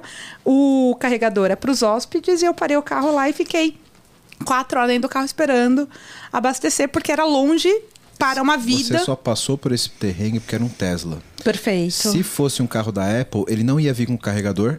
E se fosse um carro da Xiaomi, ele tinha carregamento turbo. Se fosse o Windows, você tinha que desligar Ele- e ligar de novo. Eu pegava do Nem só desligar, você tem que sair, fechar a porta, trancar o carro, Isso. aí abre o carro de novo, senta e liga. Não, não, mas aí eu conto melhor, né, dos bugs. Então eu estava em 2019 lá em São Francisco. E aí em 2019 não teve a atualização que teve agora no Tesla, que é o seguinte: antes você realmente poderia tirar a mão do volante e passar um rolê inteiro, sei lá, uma viagem longa, sem colocar a mão no volante. Agora o Tesla foi atualizado, por que, que a galera fazia? Não, Tirava uma nana. é, o que- eu sempre- aqui, ó, fica aqui um recado e eu posso O depois cara tem tá que ser sendo- muito desprendido da vida pra Porra, um negócio é desse. desprendimento né? social. Não, tá louco. né? Total, Ah, mas quantas total. vezes na marginal você não vê um babaca com o pé pra fora Ah, num pô, carro isso- automático? Ah, gente, para. Não, esse é muito zoado, velho. Assim, é o cúmulo de ser zoado. Por, por isso que o software tem que. Sabe, sabe quando você está desenvolvendo, você fala: Não, cara, eu não vou botar essa condição porque o usuário não Vai. pode ser tão imbecil. Ele, Ele vai é. ser. Ele, Ele vai é. ser. Não, eu canso de quando eu tô indo. Trabalho na Salesforce, gente. Então, quando eu tô voltando da Salesforce ali pela marginal, tô parada no trânsito, tem um bonito com o pé pra fora, um pé só na janela. Ah, não, gente. Aquela meia furada, né? Ah, é muito zoado, assim. Você me desculpa, não importa o carro que você tenha, é zoado. E aí, então agora na versão atual, você é obrigado a colocar a mão no volante. É, tem um tempo que ele Tem um né? tempo. São três minutos, são de três a cinco minutos. O que, que acontece se você não faz isso? Eu, eu fiz esse exemplo. O carro dá bug. E ele para e fica tudo preto. Não, ele não para de desacelerar, tá? Você continua acelerando, mas ele tá desligado. Eu posso mostrar daqui a pouco Modo nos de stories. economia de energia. Basicamente é, vou fazer esse maluco ficar. Perfeito. E aí você tem que Na parar, mão, desligar o carro, porque dá um desespero. Você fala, meu. sim. des- E aí eu tava à noite, né? Eu falei, será que desligou as luzes? Será que ninguém tá vendo? Porque meu carro é um carro preto. E se o cara vier acima de mim e me me bater no carro? Dá uma porrada atrás. Esse era o meu medo. Então, parar e tudo mais. Então, são problemas que, assim, cara, quem tá ali na, na grande Orlando, ali no, perto dos parques, não tem perrengue porque abastece em qualquer lugar. E quando eu estive lá em São Francisco, quando eu fui no Google, estacionamento inteiro só de carregador. Na Apple, estacionamento inteiro de carregador. É, é carregador na Apple é, é raro. E ele era de graça, tá? E era de graça antes de abastecer. E aqueles querendo vender carregador, hein? Pra você ver, né? É. E aí você pensa aqui no Brasil, se vier esses carros autônomos, né?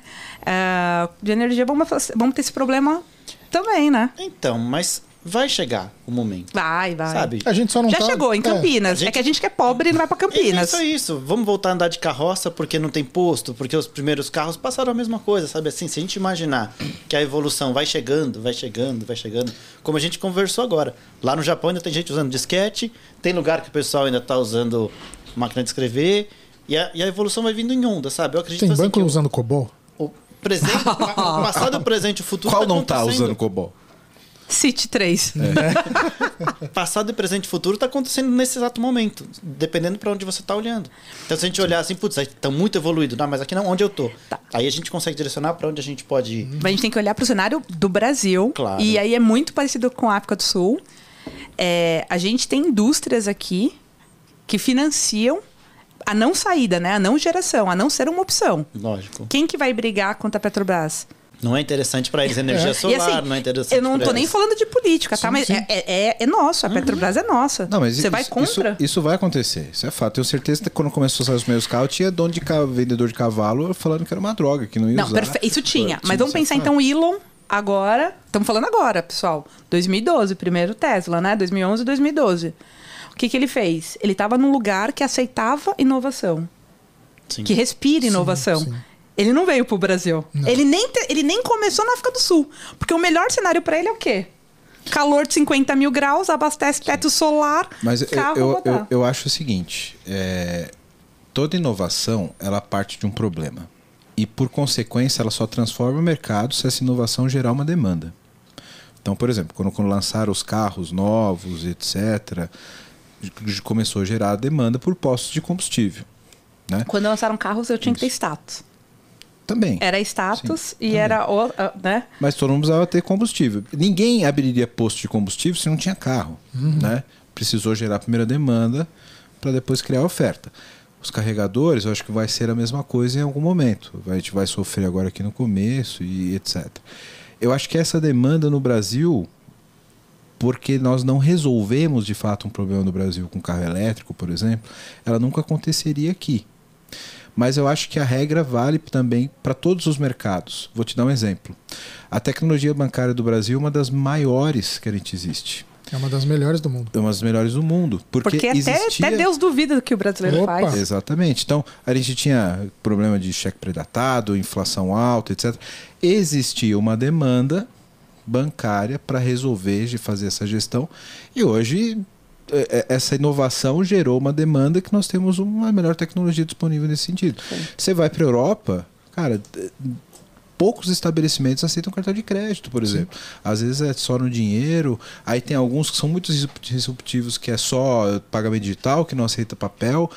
Então, por quê? Porque nunca tiveram problemas, os caras não sabem o que é inflação, velho. Pra que, que eu vou para cartão de crédito pra quê? Ó, eu, eu, eu tive em Barcelona no começo do ano e me surpreendeu bastante porque eles usam muito cartão de crédito, só que lá eles não têm ah, a nossa mania aqui do, do chip pra ficar colocando. Tudo pra eles é pagamento por aproximação. O cara nem te pergunta, ele já Sim. faz assim com a maquininha pra você encostar. Ou com o celular. Eu fiquei olhando, falei, não, é chip. O cara, ah, é. Ah, Uga, Uga. É, Uga. eu falei, bota aqui. nossa. E aí, bravo, né? É, não, e bravo. Você fala, vamos fazer o pagamento como faziam os maias. É aquela, né? Desculpa, eu sou só um brasileirinho aqui, né? Mas até essa questão, eu não lembro se foi na China, acho que foi na China, que o pessoal, se você chegar com um cartão de crédito lá, eles nem sabem o que, que é. Não. É pagamento por aproximação pro celular. É o WeChat, né? O Acabou. Super App. É. Uhum. Entendeu? Então, eles pularam Sim, essas sim. tecnologias de cartão de crédito e tudo É mais. que e já- lá a gente entra numa outra discussão que é o peso da mão do Estado. né? Exatamente. Aí tem uma, Exatamente. tem uma, aí a gente entra numa outra seara mais pesada aí. Será que a inovação só vem por conta de problema? Eu fiquei pensando nisso que você falou. Porque muitas coisas, às vezes, não existe problema. Eu acho que vem mais pela é, inconformismo de alguma pessoa, por até mesmo um visionário que quer fazer a coisa diferente, sabe? Porque às vezes existe um problema que já está sendo resolvido por alguma coisa, e até conseguir inovar, até conseguir fazer aquela coisa ser melhor e, e ter essa adoção também, sabe? Tem, tem muito disso, né? De não tem, a pessoa não tem o problema. Pode ser feito melhor, mas a dor não está forte nesse momento. É, é, então acho acho que que- a inovação ela, ela deve ter uma luzinha, um Sim. inconformismo que faz a pessoa deixa eu tentar diferente, ou mesmo por acaso, né? Que pode acontecer. Pode ser. Fiz isso aqui diferente, putz, ficou melhor. Sim. É que eu acho que aí parte muito do que a gente considera problema ou não. Hum. A melhoria, ela é um problema? Quando eu melhoro um processo, talvez, cara, não é, talvez po- podia não ser uma dor muito grande, mas é, se eu resolvi, por exemplo, um- alguma coisa mais rápido e tal, dá para classificar como resolver um problema, mas talvez não seja um, um, um problema que seja Não resolvido. não resolvido, entendeu? Ou que gere uma obstrução de alguma coisa, etc. Mas esse inconformismo que a inovação traz, que você falou que é o combustível de inovação, é por sempre por melhorar processo ou resolver problemas. É sempre para ir para frente. Nunca é para o lado, sabe? É sempre pessoa tá por... com preguiça, às vezes, de fazer aquela coisa daquele jeito, quer fazer mais rápido. É, mas- outra- Para ela é um problema. Ó, Eu o, concordo, o pra que ela é um eu, problema. o que eu ouço muito é que assim, o ser humano é preguiçoso. Se você pegar o desenvolvedor, então ele é mais preguiçoso ainda. Né? O programador é Preguiçoso, sempre. é, É, Programador bom é o preguiçoso. é, Eu já quero consultar uma biblioteca. é, já não. estiver pronta, maravilha. Não, e Se não tiver, eu nem vou, nem vou codar Você isso vai aí. automatizar processo. Você não vai querer fazer sempre a mesma coisa. Se não tiver, eu vou fazer, mas É. vou fazer de um jeito que quando aparecer de novo eu usar mesmo. É isso aí, perfeito. Reaproveitar. Esse é o programador bom. Então eu acho que a questão da, da dor, quando incomoda, você fala, puta, cara, vou ter que fazer esse negócio de novo? Não, não é possível, eu vou criar alguma coisa. Ou até a questão do, do problema no dia a dia, que tá causando prejuízo para a pessoa, financeiro ou, sei lá, psicológico às vezes até. né? Então acho que é, tem um pouco dessa questão de incomodar em vários aspectos.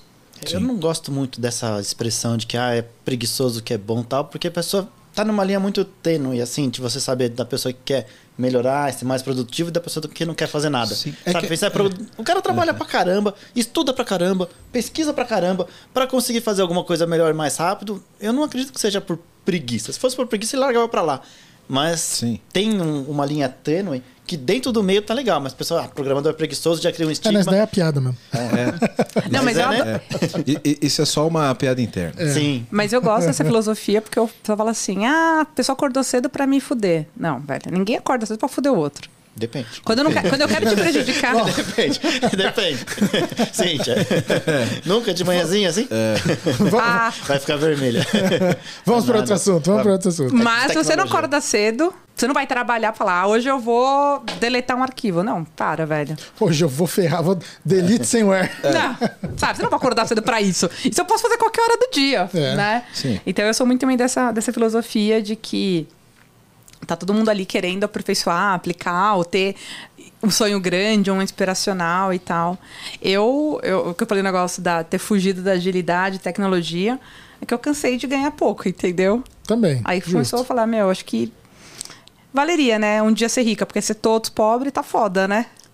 É, eu- ali pelo menos um dia 30 bom Eu, eu quero e todos ser, os restantes Eu ruim. também quero ser pobre um dia, viu? Porque todo, Todo dia tá Tá foda, total. foda, assim, Não, um total. só. Não, é, até, até falando nessa questão de, de, de inovação e tudo, né, é, essa piada né, que a gente brinca do programador ser preguiçoso, é porque o programador ele sempre tem aquela ânsia de eu posso fazer isso aqui uma vez só e depois não ter que repetir mais. É o preguiçoso no Pra bom poder, sentido. É, para poder fazer as outras coisas que eu preciso realmente Ou fazer. que eu gostaria de fazer. Ou que eu gostaria de fazer, exatamente. Sei lá, o cara quer estudar uma tecnologia nova, mas ele precisa fazer uma tarefa muito repetitiva. Ele vai deixar aquilo automático e vai ter tempo para fazer as outras, né? Você é o único cara que não é programador toma as dores do programador. Não é mesmo? tá vendo? mas- Cate... Desunido, né? Categoria desunido. Não, e isso é pauta, hein? Isso é pauta. Categoria Como tecnologia desunida, né? Então, mas é uma coisa assim, que eu enxergo um pouco do outro lado, que tipo... É meus amigos que eu quero fazer amizade, não sei como chegar. Sabe? Que você fica meio perdido, você tenta, escutei isso, eu vou repetir do lado, fala uma besteira totalmente na hora errada. É assim que eu me sinto. Mas eu gosto. Mas é o que mais acontece, tá? Isso é normal. Pois É. é. Principalmente quando a gente faz entrevista, né? Sim. O cara meteu um sênior lá. É, mas aí chega, né? Você é sênior? Então, Sênior de currículo. Não, eu, sou- né? sênior, estou há seis meses na área. Sênior. Seis meses de É um sênior, entendeu? É, a gente tava falando da questão de salário, de mas é já. isso. é. Não é? É, não, então, até, até também falando dessa questão de, de, de disrupção ou de, de criar coisas novas, né? Eu acho que. Eu vou dizer isso por nós programadores. Tem um pouco do ego do programador de conseguir ver o negócio pronto e falar: caramba, eu fiz isso aqui. Entendeu? Eu vejo E muito. mostrar pros outros, né? É, a gente tava conversando agora do, do, do, do fone da Apple, né? Mas assim, cara, imagina você. a- A primeira vez que eu usei um, um AirPod, né? Eu falei, cara, que legal. Eu não preciso encostar mais no celular, não preciso tirar do bolso. Eu falo com a Siri aqui e ela muda a música, ela me fala a hora, ela me fala um monte de coisa. Deixa eu só te fazer um comentário importante sobre isso. Poderia ser qualquer outro fone Bluetooth. Poderia, poderia. É que não, não, assim, Poderia ser da Apple. é, que, é, é que esse aqui já é o segundo, entendeu? Então. Poderia ser qualquer fone Bluetooth que você ia Sim. conseguir fazer exatamente, Exatamente a mesma a mesma coisa. E vou te falar, por 10% do preço. Às vezes mais. Mais barato. Às vezes mais barato. É. Mas imagina assim, é- é, a gente que é early adopter também de tecnologia, de, de gadget, essas coisas, é, é muito legal você tá no meio da rua sem um fone balangando aqui na tua orelha, né? Aí você chega e aí, né? Não vou falar porque senão vai disparar um monte de coisa aqui, mas você fala assim, ah, toca a música tal. Eu falo, beleza, ó, tô tocando aqui, se, você andando. Fala, cara, que legal fazer isso aqui, né? Ou, por exemplo, a questão de automação de casa. Quando que você não quer chegar em casa e falar, que nem no Homem de Ferro lá, com o Jarvis, né? Fala assim, ó, meu, liga a luz, sei lá, toca a música tal. Acho que isso é um pouco do ego do programador de falar, cara, eu fiz isso. Sim, sim. Não, eu, eu comprei um monte de coisa de IoT em casa pra usar com a Alexa só porque é legal. É. Porque eu sou nerd. Só porque é legal. Eu Exatamente. poderia apertar o botão no interruptor da luz? Poderia. Funciona do mesmo jeito. Po- exa- Seria mais rápido até. Exatamente. E mais barato. É, Quem tem, quem tem Alexa sabe que, cara, se você. Lá é, É um tudo- caminho sem volta. Não, é um caminho sem volta. E aí cai a internet, você 30 consegue minutos. apagar a luz do quarto. Você não lembra nem onde tá o fósforo e a, e a vela, você né? fala, caralho, e agora? Como é que eu apago a luz? Não, não tem internet. Celular, a lanterna do celular ali. Não, eu tenho que pegar a escada, voltar pro tradicional e peraí. Ops. É, Deixa eu pa- fazer o spot aqui. pois né? é. Eu- Essas coisas ninguém conta, né? Não, não. Então, é isso que eu ia comentar. Eu, eu tava lá nos Estados Unidos, Best Buy, gente. Sentei no chão assim, eu chorava, eu chorava. O que, que é isso? Trouxe a Alexa, aquela que gira, 360, porque a minha irmã, quando morava lá, tinha. E eu falei, nossa, É eu quero hora, eu também quero uma. que perseguia ela, também quero, e vi o Google Next Hub. E aí eu não consegui entender a diferença de um pro outro, entendeu? Por que, que eu preciso ter um que eu preciso ter o outro? Não, na verdade você não precisa ter nenhum dos dois. Esse é o fato. Perfeito. Você só precisa ter porque é legal. Excele- É. Excelente. É, é Aqui Já tem... que é legal, compra os dois. É, Não, exatamente. não. E já que é barato que eu posso, né? É, Então, compra A os gente trabalha dois. pra isso. Compra os dois e põe eles pra conversar. Excelente. Só que um, o que é o Next Hub do Google, não está preparado para o português. Né? E aí você quer dar para um convívio para todo mundo. Todo mundo chega em casa e fala: Caraca, que legal. Deixa eu ver como é que funciona, É, né? chama Alexa e tal. E o Google fica no meu quarto e ele não serve literalmente para PQP nenhuma. Pra treinar o inglês. Não, não, na verdade ele só fica mostrando foto mesmo. É o único que ele faz. E eu e ficar vigiando quando eu saio. Porta-retrato mais caro da sua vida. Perfeito. Não, e aí, pensando agora Black Friday, meu sonho era ir para uma Black Friday nos Estados Unidos. Deixa eu pesquisar, não é? Porra, a gente é muito idiota, velho. Eu que queria muito ter, paguei 250 em cada um. Então, 250 na Alexa, 50 no Next Hub. Hoje tá 49 dólares. 49 dólares. Sabe quanto que tá ali na, na Leroy? 1.899. Nossa. Mesmo eu tendo comprado lá por 250 dólares, saía 1.500 reais a Alexa ou o Next Hub. Então, também isso, que é o que eu falo, nós somos uma outra elite, Uhum. né? Aqui, acho que quem se dá o luxo hoje de, de É. gostar de tecnologia Eu acho que o mais Sim, legal sim. de popularizar a Alexa é a quantidade de meme que sai no. no Mas A é. galera fala uma- fazendo montagem com a Alexa, etc. Acho que é a melhor coisa que tem. Porque de efeito prático, cara, é, é isso. Porque- É, até pensando em outras, em outras profissões, cara, a gente faz o que as outras profissões fazem. Por exemplo, mecânico. O mecânico gosta de ter carro, ele gosta de ter ferramenta. É, exato, verdade. Entendeu? Verdade. Não, mas e gente um gente contador? gosta. É. E um contador? Gosta do Aí- quê? Livro, livro, livro, Livro caixa. contábil. livro caixa. Vai na casa dele, tu- Não um parece abraço algo muito legal, amigos. me É. desculpem, contador, mas eu não vejo um pouco de assim de tesão, né? É. de- Contador Sei lá, o cara tem caneta, óculos, calculador, dinheiro, coleção de sim. calculadora. Aí sim. Mas, é- mas é um cara que não tá, não tá vendo o seu potencial no mercado. Por quê? Sim. Imagina quanta startup tá precisando de uns caras desse aí pra falar como que eu consigo me, me organizar aqui É, tem- e tem declarar. umas- Ah, deve, ter- é. deve ter uns já. Não, aí já abriram startup. Sim. Abriram uma startup pra poder ser, ajudar as startups. É, não, então. é, é, eu, eu vejo muito essa questão de. ah, é, se vo- tem, tem gente que. é, é, ela trabalha porque precisa. E não é problema nenhum isso. Ah, eu sou essa pessoa, tá? Não, então. Não é sei que- se não pareceu, Não, mas eu digo mas- assim, por exemplo, é, é, tem pessoas que, ah, isso aqui é legal, eu até gosto de fazer, ou eu suporto fazer isso todo dia por muito tempo, e é isso. E beleza, se paga as contas dela, se ela tá ok fazendo isso, beleza. Mas a gente que trabalha nessa área, geralmente gosta disso, Uhum. entendeu? É aquela Então, velha coisa, cara. Trabalhe com o que você gosta e você não vai gostar de mais nada o resto da sua vida. Perfeito. Essa é a verdade, disso. tá? Aham. Cara, mas se você não gostar, você não aguenta. Não, não. Não, não. Até porque, assim, ó, o ciclo de amizade. Assim, é raro eu falar com, algum- com pessoas que não são de tecnologia. É. Me relacionar com pessoas que não são de tecnologia.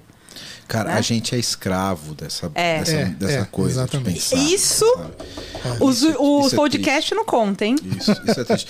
Cara, eu, eu fico pensando, puta, que vida miserável que eu tenho. Eu tô de um domingo em casa, de boa, tomando a cerveja, falo, porra, hoje eu tô com o dia livre e tal. Legal, o Vou sair pro fazer? parque? Vou sair pra almoçar? Mas, pô, sério que negócio. Em cinema? Sai... Não. Vamos fazer um code review. Eu vou, abrir soltar o um PR aqui. abrir o meu editor de Pô, texto e codar. É mesmo, né? Saiu aquele produto Google Cloud lá, podia dar uma olhada naquilo lá, né? Vai lá, o trouxa vai fazer o quê? Vai abrir o código, vai portar SDK, vai. Por quê? Exatamente. Porque ele gosta É, dessa desgraça. é, mas é. Esse é o problema. É isso que eu falo, a gente é gosta, escravo dessa porra. Você faz isso num domingo até porque é legal e reclama quando você tá fazendo o teu trabalho que você tem que fazer. Ó, né? Então, mas é porque aí me mandaram Também, fazer. é, aí o ponto é que me mandaram. É que tem um detalhe, né? Ninguém tá te pressionando pra fazer Isso. Justamente. exatamente. Não, e muitas vezes você não acredita naquilo lá. É, Esse que é o ponto, é. né? É, é a boa história. A gente tem que chegar com uma boa história, me contar que eu vou também abraçar, vou ter maior tesão de codar aquilo lá. Sim. Mas não me manda fazer um negócio que eu sei que não vai dar certo. É, quando você tá trabalhando com um negócio que você gosta e um, assim, sei lá, uma tecnologia que você gosta, alguma coisa, e numa empresa que faz um produto que você olha e fala, isso aqui é legal. tesão, é. Aí, cara, né? Você Mas- pode estar de férias, você vai querer fazer aquilo. isso que você falou agora, que você falou agora também de férias. Antigamente, época pré-celular, o que, que as pessoas faziam? Elas iam pra praia, sentavam numa cadeira, palavras cruzadas. É. Eu lembro muito da minha infância, minha mãe lá fazendo palavras cruzadas. Sabe? Era aquelas revistinhas que hoje você não vê mais. Né? E talvez o, o ponto lá, eu vou codar, não é o codar, é o passatempo. Acho que é diferente você fazer uma coisa porque você quer fazer porque você gosta, e outra, putz, eu preciso fazer isso aqui, tá um saco e não, não consigo. E aquela do desafio também, né?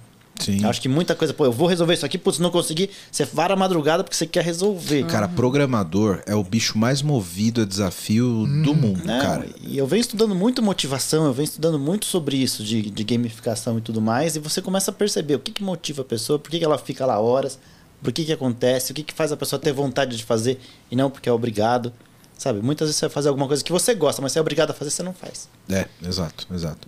E o- programador ele é muito movido a isso, a- a- ao desafio, né? Você Sim. pegar e Resolver que o problema, quebrar a cabeça, Exato. fiz. Isso. E tanto que esse perfil, cara, ele. Você dificilmente ensina um bom desenvolvedor, ou um desenvolvedor que já é maduro, já é, já é pleno, sênior, ele nunca consegue aprender algo novo se não for direcionado ao que ele está de fato realizando. Você não consegue pegar, por exemplo, um desenvolvedor sênior e, cara, dar um livro de uma linguagem para ele, ele vai ler o livro e falar, agora eu já sei. Não, ele vai montar um projeto. Que ele vai ser desafiado a utilizar aquela linguagem aplicando em coisas que ele já sabe. Ele termina o projeto, ele vai consultando a referência, mas ele tem que estar aplicando aquilo e ser desafiado a aprender Sim. aquilo.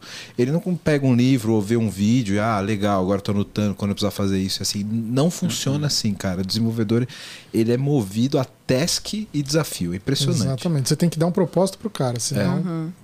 Não sai.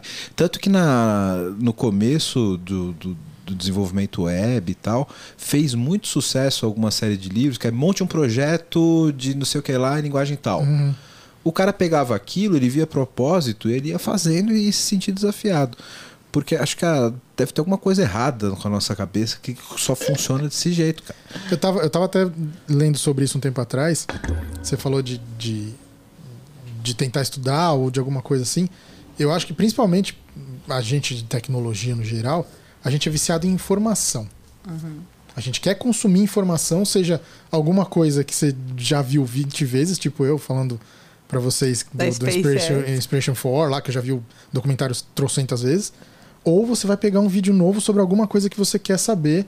E às vezes você tá no domingo à tarde lá, sem fazer nada, aquele baita solzão, você fala, tá, vou fazer o quê? Ah, putz, eu vi um artigo que eu quero ler. Você vai correr atrás. Porque você pa- parece que sua cabeça parada tem alguma coisa errada ali, entendeu? Será que é só pela informação ou é pela criação também? Acho que gostar de criar, de produzir, um deve pouco dos nem, dois. Também. Que nem o pintor. Imagina o pintor pintar 200 vezes o mesmo quadro. Vai chegar uma hora que ele vai falar, Sim, putz, que saco. Mas Agora, o, o- o programador, cara, ele é um acumulador de, de informação útil e inútil. É- Isso Exato. é impressionante. Você, vai, você pode conversar com qualquer programador hoje de TI, de, de- da área técnica, o cara é um posto de conhecimento inútil. Mano, cultura e, e inútil. a memória é hein, Coisas cara? úteis também, mas É. tipo. é- é- ele sabe, só não sabe onde vai aplicar aquilo. Isso, mas porra, era legal, eu, fui- eu olhei aqui. E- Eu tenho um problema, por exemplo, de toda vez que eu vou numa consulta médica, eu, o cara passa lá o, o- a receita e tal. Cara, chega em casa, eu vou no Google, eu vou, eu vou na fórmula química do negócio. Vai me acrescentar alguma coisa vida? Não, mas um link chama o outro, que chama o outro, que chama o outro, que chama o outro, que chama. Daqui a pouco eu tô na videoaula da. Do faculdade de medicina que o cara aprende sobre aquela parada. Você sabe? tá lendo um artigo que foi publicado há duas Isso, semanas é. atrás, é. Curiosidade. Uma coisa vai puxando, vai puxando, vai puxando. Eu só queria saber se o remédio tá certo porque eu tô sentindo. Mas quando. Até esqueceu da dor. Isso, é. Quando você vê, você tá Curei. olhando lá o. É, é- é fo- e você vai acumulando tudo aquilo de uma forma que você não vai usar pra porra nenhuma, mas é legal. Ó, eu, tenho, eu tenho um exemplo inútil aqui, mas é, eu, eu até hoje gosto de ler revista em quadrinhos, né? Quase 40 anos nas costas, revista quadrinhos, mas tudo bem. Mas... Mas, revista, tudo bem. Tudo é. na memória.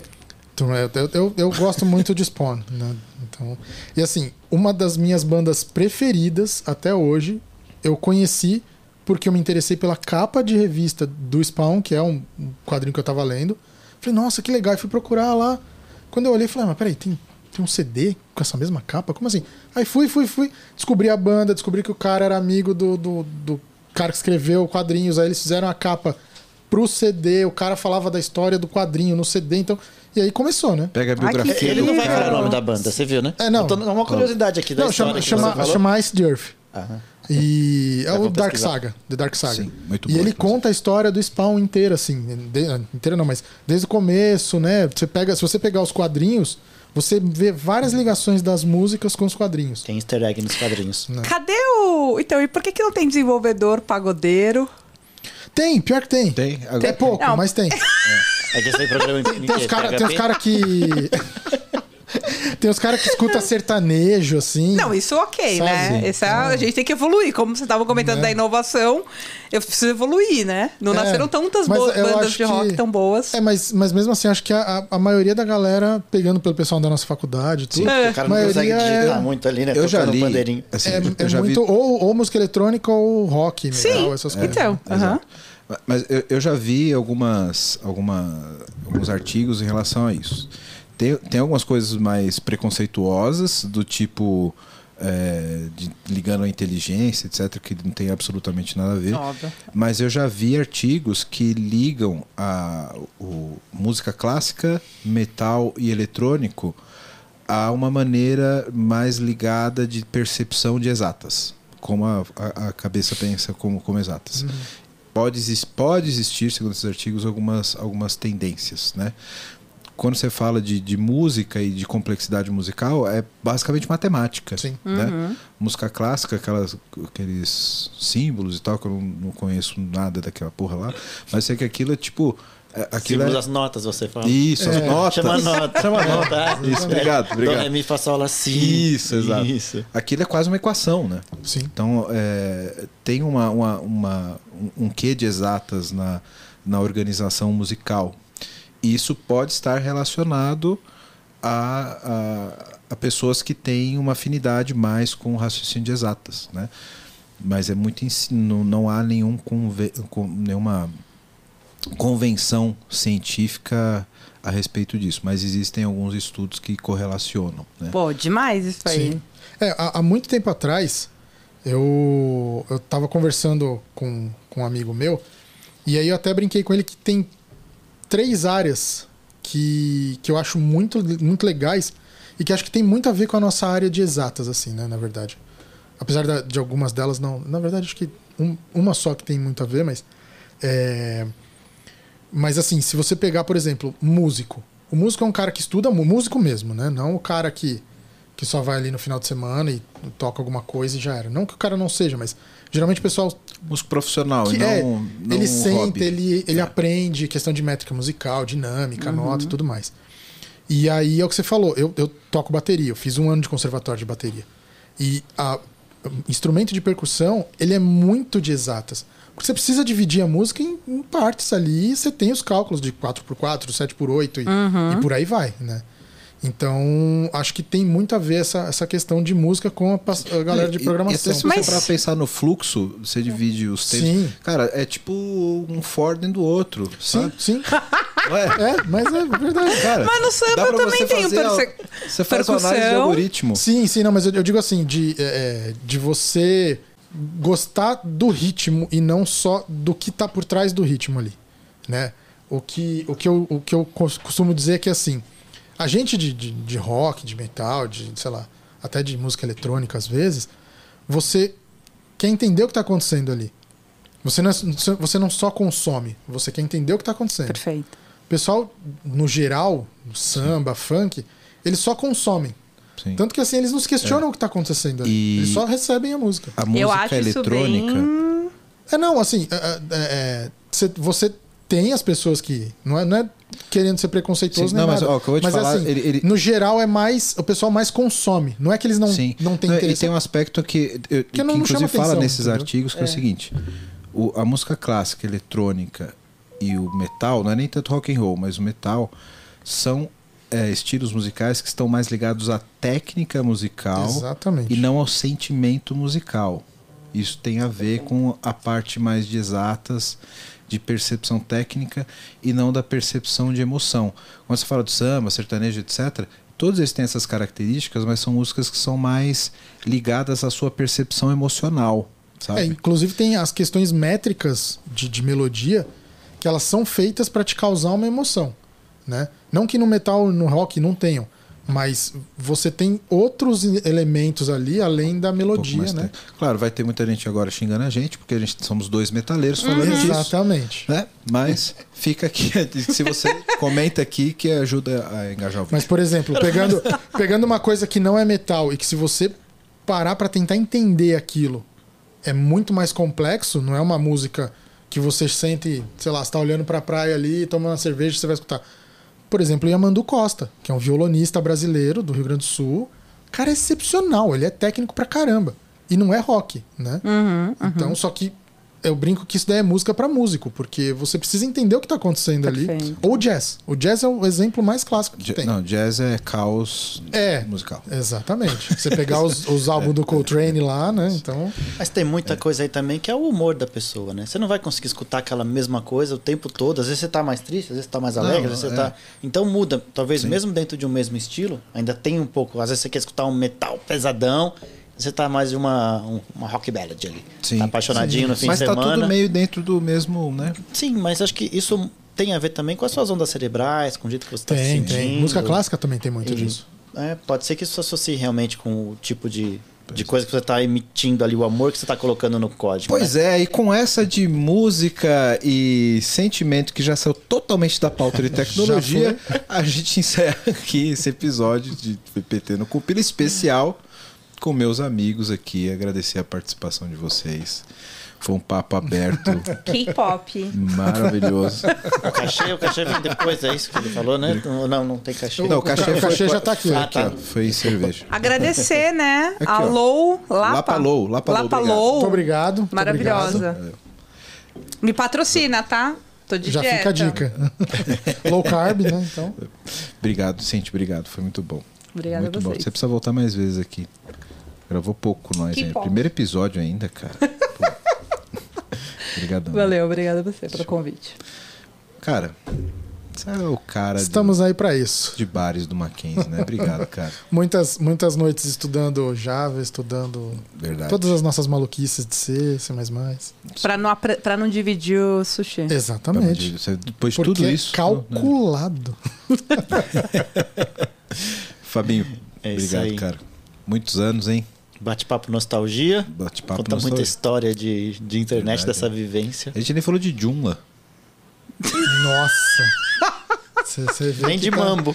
Ju, é, Joomla, Drupal, o que mais? O Drupal era moderno, né? É, mas pô, É. era bom. Eu eu não falo muito porque senão, se, eu, se o pessoal sabe que eu trabalhava com Joomla, eu perco a moral pra zoar o PHP nos próximos episódios. Não posso perder Não pode. Tá bom, Não ok. posso. O que, que é Joomla? Não- Não, também você nunca ouvi falar falar. dessas Django, não. Django, é isso? Djan- Django. É, Django, Django, é legal, Django. Era Python, Django. tá. Eu falei errado. É, Desculpa, eu confundi. A, pro- a pronúncia britânica, americana, tem essas diferenças. Fabinho, obrigado, cara. Obrigado você pelo convite. Um prazer conhecer vocês dois aqui também. Participar aqui e mandar um abraço para todo mundo que está nos assistindo. Você que acompanha a gente até agora, não deixa de dar o seu like aqui, se inscrever no canal, adiciona a gente também no Spotify, Apple Podcasts, Google Podcasts, Instagram, tudo arroba PPT no Compila. Se você gosta e valoriza o criador de conteúdo, dê informação técnica, compartilha esse conteúdo nas suas redes, passa para seus amigos que trabalham com TI e não só de tecnologia. Se você eh, gosta do trabalho de quem gera conteúdo, compartilhe e valorize o trabalho do criador. Obrigado, pessoal. Até o próximo episódio. Valeu!